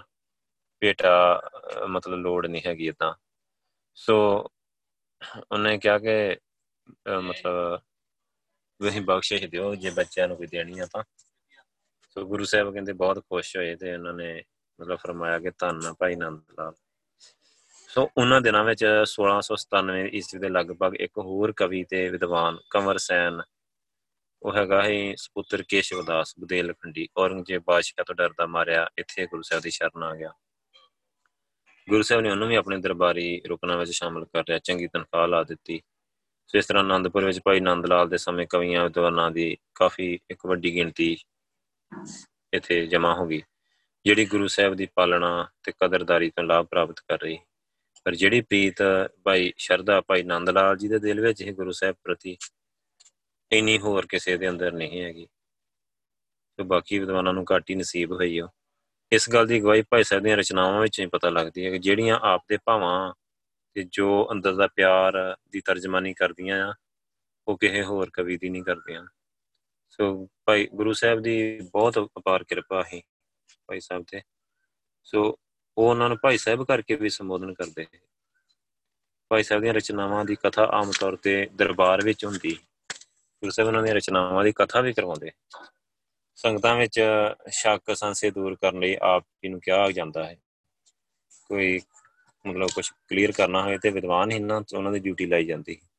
ਹੁਣ ਤੱਕ ਸਿੱਖ ਗੁਰਦੁਆਰਿਆਂ 'ਚ ਖਾਸ ਕਰਕੇ ਇੱਥੇ ਦਰਬਾਰ ਸਾਹਿਬ ਅੰਮ੍ਰਿਤਸਰ, ਗੁਰਬਾਣੀ ਤੇ ਭਾਈ ਗੁਰਦਾਸ ਦੀਆਂ ਰਚਨਾ ਤੋਂ ਇਲਾਵਾ ਭਾਈ ਨੰਦ ਲਾਲ ਦੇ ਹੀ ਸਿਰਫ ਆਗਿਆ ਹੈਗੀ ਹੈ ਕੀਰਤਨ ਕਰਨ ਦੀ। ਸੋ ਇਹ ਜਿਹੜਾ ਸੁਭਾਗ ਆ ਭਾਈ ਗੁਰਦਾਸ ਜੀ ਤੋਂ ਬਾਅਦ ਸਿਰਫ ਭਾਈ ਨੰਦ ਲਾਲ ਜੀ ਨੂੰ ਨਸੀਬ ਹੋ ਸਕਿਆ ਅਜੇ ਤੱਕ। ਸੋ ਭਾਈ ਨੰਦ ਲਾਲ ਜੀ ਨੇ ਦਸੰਬਰ 1705 ਈਸਵੀ ਵਿੱਚ ਗੁਰੂ ਪਾਤਸ਼ਾਹ ਜੀ ਦੇ ਦਰਬਾਰ ਵਿੱਚ ਅਨੰਦਪੁਰ ਹੀ ਠਹਿਰੇ। 1705 ਈਸਵੀ ਤੱਕ ਭਾਈ ਨੰਦ ਲਾਲ ਸਿੰਘ ਜੀ ਅਨੰਦਪੁਰ ਸਾਹਿਬ ਹੀ ਠਹਿਰੇ। ਨੂੰ ਪ੍ਰਤੀਤ ਹੁੰਦਾ ਕਿ ਅਨੰਦਪੁਰ ਦੇ ਘੇਰੇ ਸਮੇਂ ਗੁਰੂ ਸਾਹਿਬ ਨੂੰ ਆਪਣਾ ਨਿਵਾਸ ਸਥਾਨ ਛੱਡਣਾ ਪਿਆ। ਸਰਸਾ ਨਦੀ ਦੇ ਕੰਢੇ ਦੇ ਸਾਰਾ ਪਰਿਵਾਰ ਨਿਕਲ ਗਿਆ, ਸਿੱਖ ਵੱਖ-ਵੱਖ ਹੋ ਗਏ ਤੇ ਭਾਈ ਸਾਹਿਬ ਵੀ ਕਿਧਰੇ ਵਿਛੜ ਗਏ। ਇਸ ਤੋਂ ਬਾਅਦ 1706 ਵਿੱਚ ਆਪ ਕਿੱਥੇ ਰਹੇ, ਇਹਦੇ ਬਾਰੇ ਕੁਝ ਪਤਾ ਨਹੀਂ ਚੱਲਦਾ। ਹਾਂ, ਇਨਾ ਮਾਲੂਮ ਹੁੰਦਾ ਕਿ ਬਾਦਸ਼ਾਹ ਔਰੰਗਜ਼ੇਬ ਨੇ 1707 ਈਸਵੀ ਵਿੱਚ ਕਾਲਵਸ ਹੋਣ ਪਿੱਛੋਂ ਇੱਕ ਵਾਰ ਫਿਰ ਸ਼ਹਿਜ਼ਾਦਾ ਮੁਅੱਜ਼ਮ ਹੀ ਜਿਹੜਾ ਸ਼ਾਹ ਆਲਮ ਦੀ ਸੇਵਾ ਵਿੱਚ ਪਹੁੰਚ ਗਏ ਉਸ ਵੇਲੇ ਬਹਾਦਰ ਸ਼ਾਹ ਦੇ ਨਾਮ ਦਿੱਲੀ ਦੇ ਤਖਤ ਤੇ ਵਿਰਾਜਮਾਨ ਹੋ ਗਿਆ ਹੈ ਸੋ ਦੂਜੇ ਪਾਸੇ ਬਹਾਦਰ ਸ਼ਾਹ ਦਾ ਛੋਟਾ ਭਰਾ ਜਿਹੜਾ, ਸ਼ਹਿਜ਼ਾਦਾ ਆਜਮ ਤਖਤ ਦਾ ਦਾਵਾ ਕਰ ਰਿਹਾ ਹੈ। ਸੋ ਦੱਖਣ ਵੱਲੋਂ ਭਾਰੀ ਲਸ਼ਕਰ ਲੈ ਕੇ ਦਿੱਲੀ ਵੱਲ ਨੂੰ ਵਧ ਰਿਹਾ ਹੈ। ਉਸ ਵੇਲੇ ਬਹਾਦਰ ਸ਼ਾਹ ਦਾ ਜਿਹੜਾ ਦਿਲ ਹੈ ਨਾ, ਉਹ ਕੰਬ ਰਿਹਾ ਹੈ। ਜੇ ਕਿਧਰੇ ਆਜਮ ਨਾਲ ਟੱਕਰ ਵਿੱਚ ਉਹਨੂੰ ਹਾਰ ਨਾ ਹੋ ਜਾਵੇ। ਉਸ ਵੇਲੇ ਗੁਰੂ ਗੋਬਿੰਦ ਸਿੰਘ ਜੀ ਦੇ ਦੱਖਣ ਸਫ਼ਰ ਦਾ ਖਿਆਲ ਛੱਡ ਕੇ ਉਹ ਰਾਜਪੂਤਾਨੇ ਵਿੱਚ ਬਗੌਰ ਦੇ ਨੇੜਿਓਂ ਜਿੱਥੇ ਉਹਨਾਂ ਨੂੰ ਔਰੰਗਜ਼ੇਬ ਦੀ ਮੌਤ ਦੀ ਖਬਰ ਮਿਲੀ ਸੀ, ਵਾਪਸ ਪੰਜਾਬ ਵੱਲ ਨੂੰ ਆ ਰਹੇ। ਜਦੋਂ ਆਪ ਸ਼ਾਹਜਹਾਨ ਸ਼ਾਹਜਹਾਨਾਬਾਦ ਦਿੱਲੀ ਦੇ ਨੇੜੇ ਪਹੁੰਚੇ ਤੇ ਬਹਾਦਰ ਸ਼ਾਹ ਵੱਲੋਂ ਭਾਈ ਨੰਦ ਲਾਲ ਸਹਾਇਤਾ ਦੀ ਅਰਜੀ ਦੇ ਕੇ ਉਹ ਗੁਰੂ ਸਾਹਿਬ ਦੀ ਸੇਵਾ ਚ ਆਇਆ। ਮਤਲਬ ਬਹਾਦਰ ਸ਼ਾਹ ਨੇ ਭਾਈ ਨੰਦ ਲਾਲ ਸਿੰਘ ਜੀ ਨੂੰ ਐਪਲੀਕੇਸ਼ਨ ਇੱਕ ਦੇ ਕੇ ਨਾ ਸਹਾਇਤਾ ਲਈ ਦਸਵੇਂ ਪਾਤਸ਼ਾਹ ਦੇ ਕੋਲ ਭੇਜਿਆ। 1707 ਵਿੱਚ। ਸੋ ਇਹ ਇੱਕ ਸਧਾਰਨ, ਹੁਣ ਦੇਖੋ ਕਿ ਇੱਕ ਥੋੜਾ ਜਿਹਾ ਇਤਿਹਾਸ ਵਿੱਚ ਇਦਾਂ ਵੀ ਜ਼ਿਕਰ ਆਉਂਦਾ ਆ ਇਹਨਾਂ ਤੇ ਨਹੀਂ ਲਿਖਿਆ ਕਿ ਭਾਈ ਨੰਦ ਲਾਲ ਜੀ, ਮਾਤਾ ਸੁੰਦਰ ਕੌਰ ਤੇ ਭਾਈ ਮਨੀ ਸਿੰਘ ਦੇ ਨਾਲ ਹੀ ਦਿੱਲੀ ਚਲੇ ਗਏ। ਸੋ ਉਹ ਉਹਨਾਂ ਜਿਵੇਂ ਅਲੱਗ-ਅਲੱਗ ਟੁਕੜੀਆਂ ਦੇ ਵਿੱਚ ਸ਼ਾਮਲ ਕੀਤੇ ਨਾ, ਇਹਨਾਂ ਦੀ ਡਿਊਟੀ ਮਤਲਬ ਗੁਰੂ ਸਾਹਿਬ ਨੇ ਮਾਤਾ ਸੁੰਦਰ ਕੌਰ ਦੇ ਨਾਲ ਹੀ ਲਾ ਦਿੱਤੀ ਸੀ, ਭਾਈ ਮਨੀ ਸਿੰਘ, ਇਹ ਸਾਰੇ ਦਿੱਲੀ ਵੱਲ ਨੂੰ ਚਲੇ ਗਏ। ਸੋ ਉੱਥੇ ਫਿਰ ਉਹ ਫਿਰ ਸ਼ਹਿਜ਼ਾਦਾ ਮੁਅੱਜ਼ਮ ਨਾਲ ਉਹਨਾਂ ਦੀ ਭੇਟ ਹੋ ਗਈ। ਸੋ ਉਹਨਾਂ ਦੇ ਤੇ ਪਹਿਲਾਂ ਤੋਂ ਹੀ ਉਹ ਸਾਥੀ ਸੀ। ਸੋ ਉਹਨੇ ਆਪਣੇ ਆਪ ਨੂੰ ਬਹਾਦਰ ਸ਼ਾਹ ਘੋਸ਼ਿਤ ਕਰ ਦਿੱਤਾ ਦਿੱਲੀ ਦਾ ਰਾਜਾ। ਸੋ ਉੱਪਰੋਂ ਉਹਦਾ ਭਰਾ ਆ ਰਿਹਾ ਸੀ ਅਟੈਕ ਕਰਨ ਦਾ ਫਿਰ ਉਹਨੇ ਬਹਾਦਰ ਸ਼ਾਹ ਨੇ ਇਹਨਾਂ ਨੂੰ ਮਤਲਬ ਭੇਜ ਦਿੱਤਾ ਇੱਥੇ। ਗੁਰੂ ਸਾਹਿਬ ਕੋਲ ਮਦਦ ਲੈਣ ਵਾਸਤੇ ਇੱਕ ਐਪਲੀਕੇਸ਼ਨ ਦੇ ਕੇ। ਕਹਿੰਦੇ ਕਿ ਉਸ ਵੇਲੇ ਇੱਕ ਸਧਾਰਨ ਮਨੁੱਖ ਉਸ ਵੇਲੇ ਗੁਰੂ ਸਾਹਿਬ ਦਾ ਬਹਾਦਰ ਸ਼ਾਹ ਵੱਲ ਹਮਦਰਦੀ ਭਰਿਆ ਸਲੂਕ ਵੇਖ ਕੇ ਹੈਰਾਨ ਰਹਿ ਜਾਂਦਾ। ਸ਼ਹਿਜ਼ਾਦਾ ਮੁਅੱਜ਼ਮ ਦੇ ਬਾਪ, ਦਾਦਾ, ਗੁਰੂ ਸਾਹਿਬ ਤੇ ਬਜ਼ੁਰਗਾਂ ਦੇ ਸ਼ੁਰੂ ਤੋਂ ਇਸ ਸਿੱਖੀ ਦੀ ਲਹਿਰ ਦੇ ਸਖਤ ਵਿਰੋਧੀ ਰਹਿ ਚੁੱਕੇ ਹਨ ਉਹਨਾਂ ਦੇ ਜਾਨ ਦੇ ਵੈਰੀ ਹੈ ਪਰ ਮੁਅੱਜ਼ਮ ਦੇ ਪਰਦਾਦੇ ਜਹਾਂਗੀਰ ਨੇ ਮਤਲਬ ਜਿਹੜਾ ਗੁਰੂ ਗੋਬਿੰਦ ਸਿੰਘ ਦੇ ਪੜਦਾਦਾ ਹੈ ਗੁਰੂ ਅਰਜਨ ਦੇਵ ਜੀ ਨੂੰ ਤਸੀਹ ਦੇ ਕੇ ਸ਼ਹੀਦ ਕੀਤਾ ਹੈ ਬਹਾਦਰ ਸ਼ਾਹ ਦੇ ਸਮੇਂ ਗੁਰੂ ਹਰਗੋਬਿੰਦ ਸਾਹਿਬ ਚਾਰ ਵਾਰੀ ਮੁਗਲ ਫੌਜਾਂ ਚੜਾਈ ਕੀਤੀ। ਸੋ ਨੌਵੇਂ ਪਾਤਸ਼ਾਹ ਨੂੰ ਸ਼ਹੀਦ ਕੀਤਾ ਗਿਆ ਅੱਗੇ। ਔਰੰਗਜ਼ੇਬ ਦੇ ਸਮੇਂ ਸਤਵੇਂ ਪਾਤਸ਼ਾਹ ਨੂੰ ਵੀ ਉਹਨੇ ਬੁਲਾਉਣ ਦਾ ਯਤਨ ਕੀਤਾ। ਅੱਠਵੇਂ ਪਾਤਸ਼ਾਹ ਨੂੰ ਵੀ ਨੌਵੇਂ ਪਾਤਸ਼ਾਹ ਨੂੰ ਸ਼ਹੀਦ ਕਰਾ ਦਿੱਤਾ। ਤੇ ਗੁਰੂ ਗੋਬਿੰਦ ਸਿੰਘ ਜੀ ਦੀ ਸਾਰੀ ਉਮਰ ਬਾਦਸ਼ਾਹ ਔਰੰਗਜ਼ੇਬ ਦੇ ਵਿਰੁੱਧ ਸੰਘਰਸ਼ ਵਿੱਚ ਲੰਗੀ ਪਰ ਤੁਸੀਂ ਦੇਖੋ ਕਿ ਜਦੋਂ ਹੁਣ ਬਹਾਦਰ ਸ਼ਾਹ ਨੇ ਐਪਲੀਕੇਸ਼ਨ ਦਿੱਤੀ ਮਦਦ ਵਾਸਤੇ ਗੁਰੂ ਸਾਹਿਬ ਨੇ ਸਵੀਕਾਰ ਕਰ ਲਈ ਇਥੋਂ ਪਤਾ ਲੱਗਦਾ ਕਿ ਗੁਰੂ ਸਾਹਿਬ ਕਿੰਨੇ ਨਿਰਵੈਰ ਸੀ, ਮਤਲਬ। ਉਹਨਾਂ ਦੇ ਪੁੱਤਰ ਸ਼ਹੀਦ ਕਰ ਦਿੱਤੇ, ਇਸੇ ਪਰਿਵਾਰ ਨੇ ਇੰਨਾ ਕੁਝ ਪਰ ਗੁਰੂ ਸਾਹਿਬ ਦਾ ਦਿਲ ਕਿਵੇਂ ਦਾ ਹੈ ਪਰ ਕਿੰਨੇ, ਇਥੋਂ ਪਤਾ ਲੱਗਦਾ ਕਿੰਨੇ ਬਖਸ਼ਣਹਾਰ ਹੈ ਗੁਰੂ ਪਾਤਸ਼ਾਹ। ਸੋ ਫਿਰ ਇੱਥੇ ਨਾ ਕੋਈ ਇਹਨਾਂ ਦੇ ਮਤਲਬ ਬਦਲੇ ਦੀ, ਕ੍ਰੋਧ ਦੀ ਭਾਵਨਾ ਨਹੀਂ ਗੁਰੂ ਸਾਹਿਬ ਦੇ ਅੰਦਰ, ਉਹਨਾਂ ਦੇ ਲਈ। ਸੋ ਔਰੰਗਜ਼ੇਬ ਦੇ ਮੁਸ਼ਕਲ ਵਿੱਚ ਜਿਹੜਾ ਫਸਿਆ ਪੁੱਤਰੀ ਬਹਾਦਰ ਸ਼ਾਹ, ਉਹਦੀ ਔਖੇ ਵੇਲੇ ਸਹਾਇਤਾ ਕਰਨ ਦਾ ਇਕਰਾਰ ਦਿੱਤਾ ਗਿਆ। 8 ਜੂਨ ਤੇ 1707 ਨੂੰ ਜਾਜੋ ਦੇ ਸਥਾਨ ਤੇ ਇੱਕ ਲੜਾਈ ਹੋਈ। ਜੰਗ ਵਿੱਚ ਤਖਤ ਦਾ ਸਹੀ ਹੱਕਦਾਰ ਜਿਹੜਾ ਸ਼ਹਿਜ਼ਾਦਾ ਮੱਜਮ ਬਹਾਦਰ ਸ਼ਾਹ ਦੀ ਮਦਦ ਲਈ ਗੁਰੂ ਸਾਹਿਬ ਨੇ 300 ਨੇਜਾ ਬਰਦਾਰ ਸਿੰਘਾਂ ਨੂੰ ਭੇਜ ਦਿੱਤਾ ਤੇ ਉੱਥੇ ਮਤਲਬ ਇਹਨਾਂ ਨੇ ਇੱਕ ਬੰਦ ਲਿਖਿਆ ਹੈ ਭਾਈ ਸਾਹਿਬ ਨੇ, ਕੁਫਰ ਅਸਤ ਦਰ ਤ੍ਰਿਕਯਤ ਮਾ ਕੀ ਨਾ ਦਸ਼ਤਨ। ਆਇਨ ਮਾ ਅਸਤ ਸੀਨਾ ਚੋ ਆਇਨਾ ਦਾਸਤਨ, ਅਰਥਾਤ ਕਿਸੇ ਨਾਲ ਵੈਰ ਰੱਖਣਾ ਸਾਡੇ ਧਰਮ ਦੇ ਵਿਰੁੱਧ ਸਾਡਾ ਧਰਮ ਆ ਕਿ ਦਿਲ ਵਾਂਗ ਸ਼ੀਸ਼ੇ, ਦਿਲ ਨੂੰ ਸ਼ੀਸ਼ੇ ਵਾਂਗ ਸਾਫ਼ ਰੱਖਣਾ। ਫਿਰ ਰੱਬ ਦੀ ਮਿਹਰ ਨਾਲ ਸ਼ਹਿਜ਼ਾਦਾ ਮੁਅੱਜਮ ਦੀ ਫਤਿਹ ਹੋਈ ਤੇ ਉਹ ਫਿਰ ਅੱਗੇ ਵਾਰਸ ਬਣ ਗਿਆ, ਬਹਾਦਰ ਸ਼ਾਹ ਬਣ ਗਿਆ। ਉਹਨੇ ਗੁਰੂ ਗੋਬਿੰਦ ਸਿੰਘ ਜੀ ਨੂੰ 23 ਜੁਲਾਈ 1707 ਨੂੰ ਸ਼ਾਹੀ ਦਰਬਾਰ ਵਿੱਚ ਸੱਦਾ ਪੱਤਰ ਸੱਦਾ ਪੱਤਰ ਭੇਜ ਕੇ ਬੁਲਾਇਆ।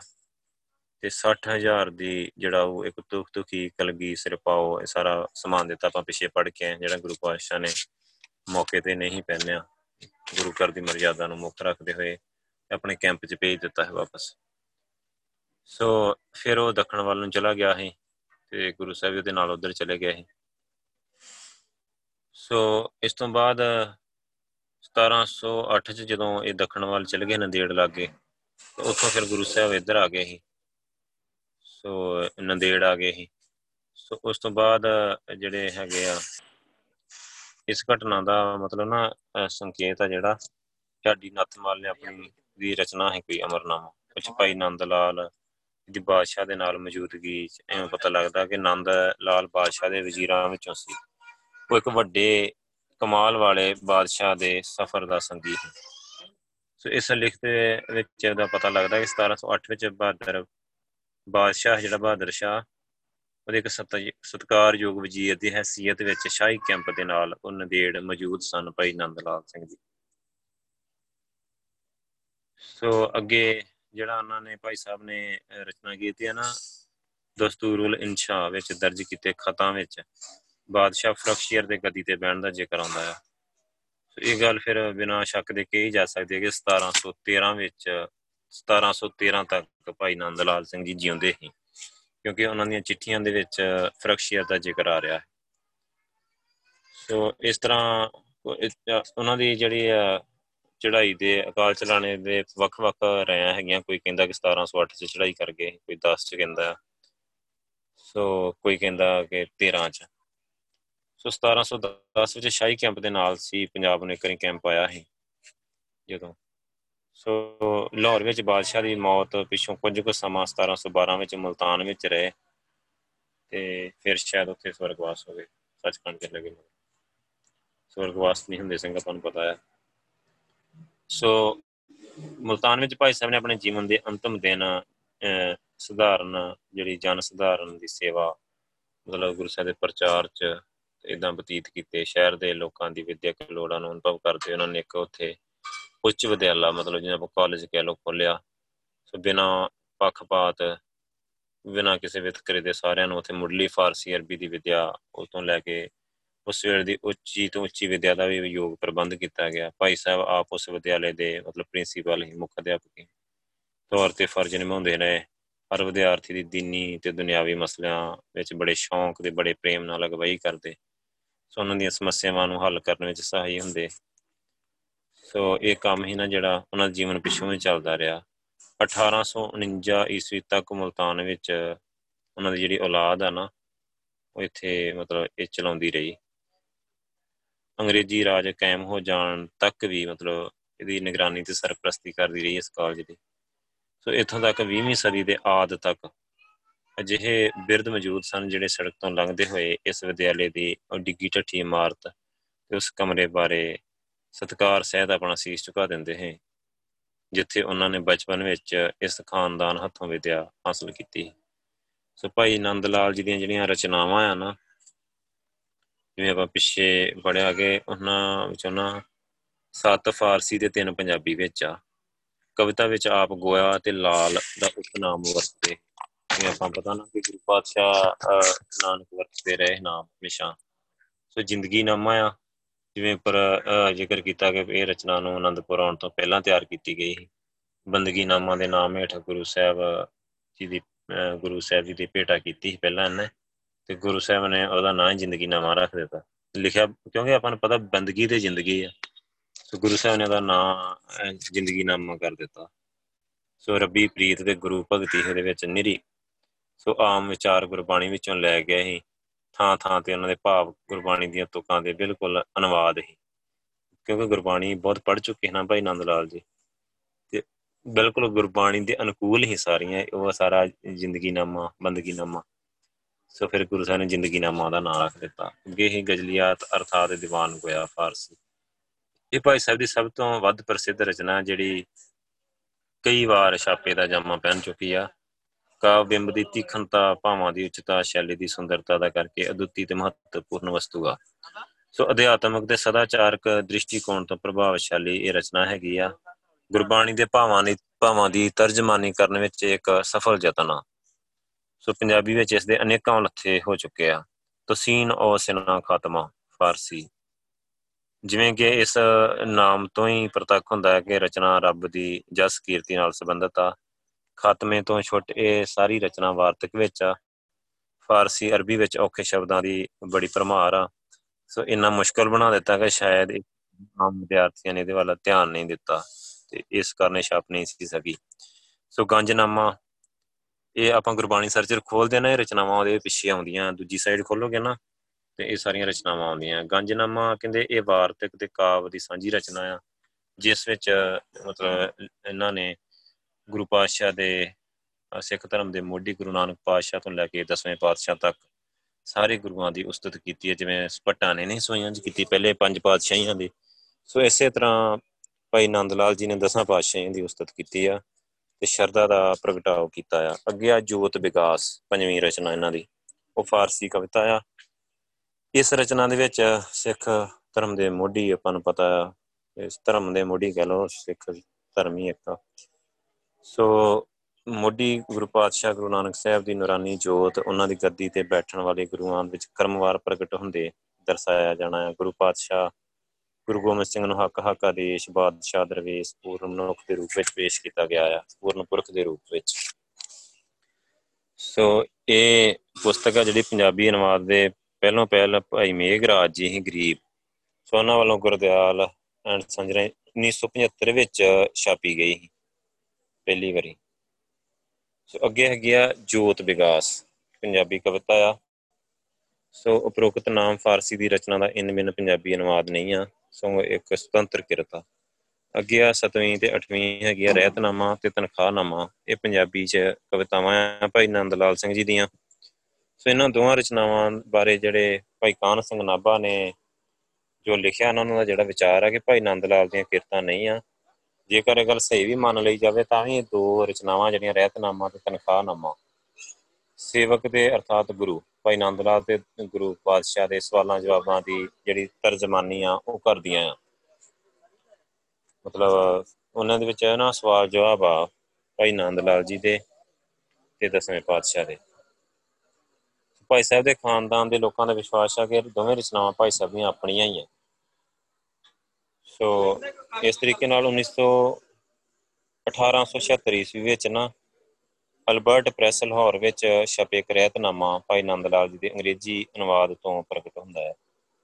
ਸੋ ਇਹ ਦੋਵੇਂ ਰਚਨਾਵਾਂ ਪੰਜਾਬੀ ਵਿੱਚ ਕਈ ਵਾਰੀ ਛਪ ਚੁੱਕੀਆਂ ਸੋ ਰਹਿਤਨਾਮੇ ਦੇ ਅੰਤ ਵਿੱਚ ਦਿੱਤੀ ਹੋਈ ਜਿਹੜੀ ਮਿਤੀ ਹੈ ਨਾ, ਰਚਨਾ ਦੇ ਸਥਾਨ ਤੋਂ ਪ੍ਰਤੀਤ ਹੁੰਦਾ ਆ ਕਿ 1752 ਵਿੱਚ ਮਤਲਬ ਨਾ ਦਸੰਬਰ 1695 ਨੂੰ ਸਤਲੁਜ ਦੇ ਕੰਢੇ ਤੇ ਆਨੰਦਪੁਰ ਲਿਖਿਆ ਗਿਆ ਹੈ ਤੇ ਇਸ ਕਰਕੇ ਮਤਲਬ ਥੋੜੇ ਬਹੁਤੇ ਮਤਭੇਦ ਦਾ ਜਿਹੜੇ ਇਤਿਹਾਸ 'ਚ ਹੈਗੇ ਆ, ਕੋਈ ਉਹਨਾਂ ਤਰੀਕਾ ਘੱਟ ਵੱਧ ਲਿਖਦਾ ਹੈ, ਕੋਈ ਕਿਦਾਂ ਲਿਖਦਾ ਹੈ।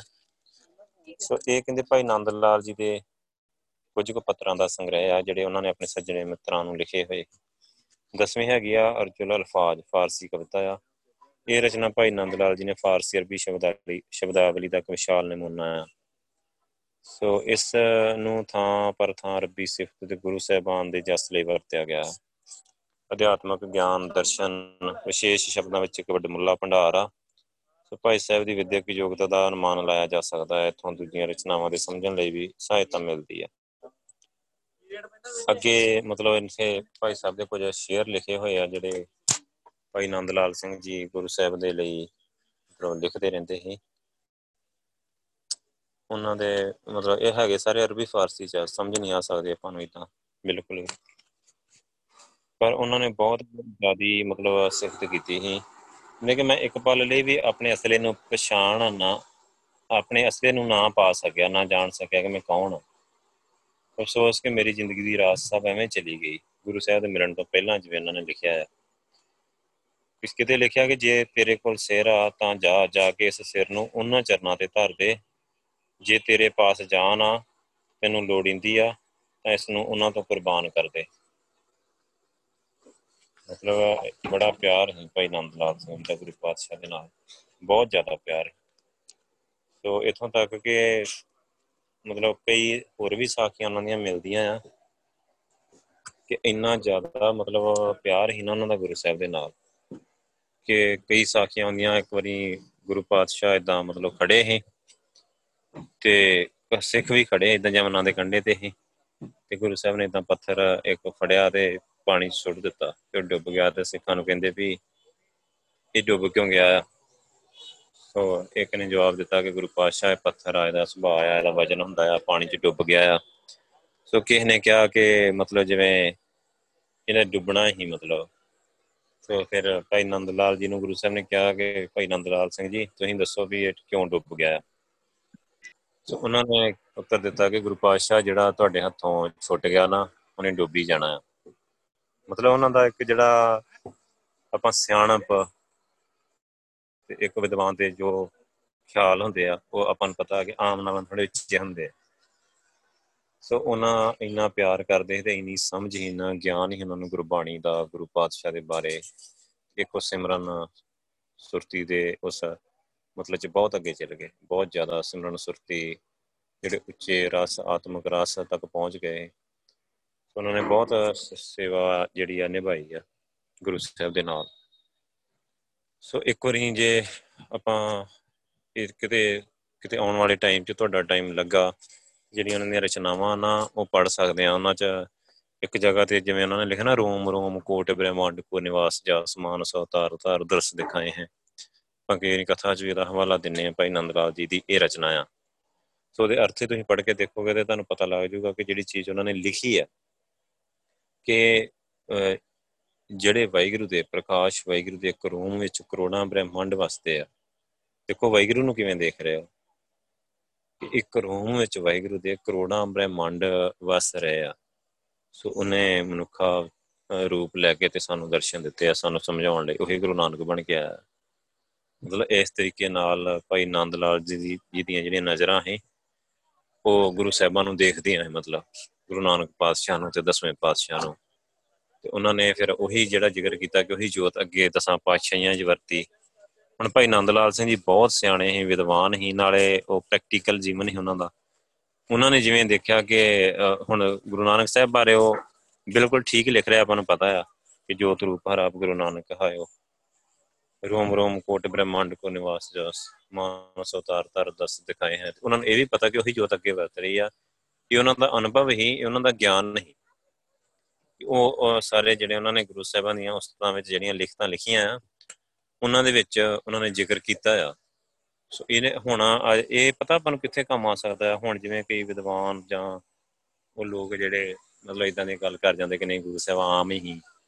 ਤੇ ਇਹ ਇਹ ਲਿਖਤਾਂ ਹਲੇ ਵੀ ਆਪਣੇ ਕੋਲ ਇੱਕ ਬੜੇ ਵੱਡੇ ਪ੍ਰੂਫ ਆ, ਜਿਨ੍ਹਾਂ ਦੇ ਆਧਾਰ ਤੇ ਆਪਾਂ ਸਮਝ ਸਕਦੇ ਆ ਹੁਣ ਵੀ। ਬਹੁਤ ਵੱਡੇ ਪ੍ਰੂਫ ਆ ਕਿ ਜਿਨ੍ਹਾਂ ਦੇ ਨਾਲ ਆਪਾਂ ਦੱਸ ਸਕਦੇ ਆ ਸਾਰਿਆਂ ਨੂੰ ਕਿ ਆ ਦੇਖੋ ਕਿ ਭਾਈ ਨੰਦ ਲਾਲ ਤੋਂ ਸਿਆਣੇ ਤੇ ਨਹੀਂ ਆ ਤੁਸੀਂ, ਇੰਨੇ ਸਿਆਣੇ ਬੰਦੇ ਹੀ ਉਸ ਟਾਈਮ ਤੇ ਉਹ ਮਤਲਬ ਪਹਿਲਾਂ ਪਿਤਾ ਉਹਨਾਂ ਦੇ ਬਾਦਸ਼ਾਹ ਦੇ ਨਾਲ, ਮਤਲਬ ਚੀਫ ਸੈਕਟਰੀ ਹੀ ਫਿਰ ਆਪ ਚੀਫ ਸੈਕਟਰੀ ਰਹੇ, ਬਹਾਦਰ ਸ਼ਾਹ ਦੇ ਨਾਲ। ਸੋ ਇੰਨੇ ਤਕੜੇ ਬੰਦੇ ਹੀ ਮਤਲਬ। ਆਪਾਂ ਵੈਸੇ ਦੁਨਿਆਵੀ ਤੌਰ ਤੇ ਵੇਖੀ ਉਹਨਾਂ ਦਾ ਕੱਦ ਬਹੁਤ ਉੱਚਾ ਹੈ, ਏਡੇ ਵਿਦਵਾਨ ਹੀ ਪੜ੍ਹੇ ਲਿਖੇ ਹੈ ਇੰਨੇ ਸਿਆਣੇ ਹੈ ਤੇ ਫਿਰ ਬਾਣੀ ਦੇ ਕਿੰਨੇ ਮਤਲਬ ਮਾਹਰ ਹੈ ਜਿਹਨੂੰ ਆਪਾਂ ਕਹਿ ਲਈਏ ਵਿਦਵਾਨ। ਕਿ ਬਾਣੀ ਨੂੰ ਕਿੰਨਾ ਸਮਝਿਆ ਉਹਨਾਂ ਨੇ, ਆਪਾਂ ਸਮਝ ਹੀ ਨਹੀਂ ਸਕਦੇ, ਉਹਨਾਂ ਦੇ ਲਿਖਤਾਂ ਪੜਾਂਗੇ ਤੇ ਲਿਖਤਾਂ ਵਿੱਚੋਂ ਬਾਣੀ ਝਲਕਦੀ ਹੈ ਤਾਂ ਕਰਕੇ ਗੁਰੂ ਪਾਤਸ਼ਾਹ ਕਥਾ ਕਰਾਉਂਦੇ ਸੀ ਅਨੰਦਪੁਰ, ਗੁਰਮਤਿ ਝਲਕਦੀ ਸੀ। ਸੋ ਇੰਨੇ ਸਿਆਣੇ ਜਿਹੜੇ ਵਿਦਵਾਨ ਹੀ ਗੁਰਸਿੱਖ ਹੀ ਉਹ ਦਸਾਂ ਪਾਤਸ਼ਾਹੀਆਂ ਨੂੰ, ਗੁਰੂ ਸਾਹਿਬਾਂ ਨੂੰ ਕਿਵੇਂ ਦੇਖਦੇ ਆ ਤੇ ਆਪਾਂ ਕਿਵੇਂ ਦੇਖਦੇ ਆ? ਸੋ ਇਹ ਚੀਜ਼ਾਂ ਹੁਣ ਸਾਡੇ ਬਹੁਤ ਕੰਮ ਆ ਸਕਦੀਆਂ। ਸੋ ਕਿਉਂਕਿ ਇੱਕ ਗੱਲ ਹੁਣ ਆਪਾਂ ਬਸ ਇਹ ਭਾਈ ਸਾਹਿਬ ਦਾ ਤੇ ਚਲੋ ਇਤਿਹਾਸ ਹੁਣ ਸਮਾਪਤ ਆ। ਬਸ ਇੱਕ ਗੱਲ ਆ ਸਾਰੇ ਬੱਚਿਆਂ ਦੇ ਲਈ। ਕਿ ਜੇ ਆਪਾਂ ਸਮੇਂ ਦੀ ਗੱਲ ਕਰੀਏ ਨਾ, ਤੇ ਸਮਾਂ ਆਪਣੇ ਕੋਲ ਜ਼ਿਆਦਾ ਹੈ ਨਹੀਂ, ਤੁਹਾਡੇ ਕੋਲ ਜ਼ਿਆਦਾ ਟਾਈਮ ਨਹੀਂ ਹੈਗਾ।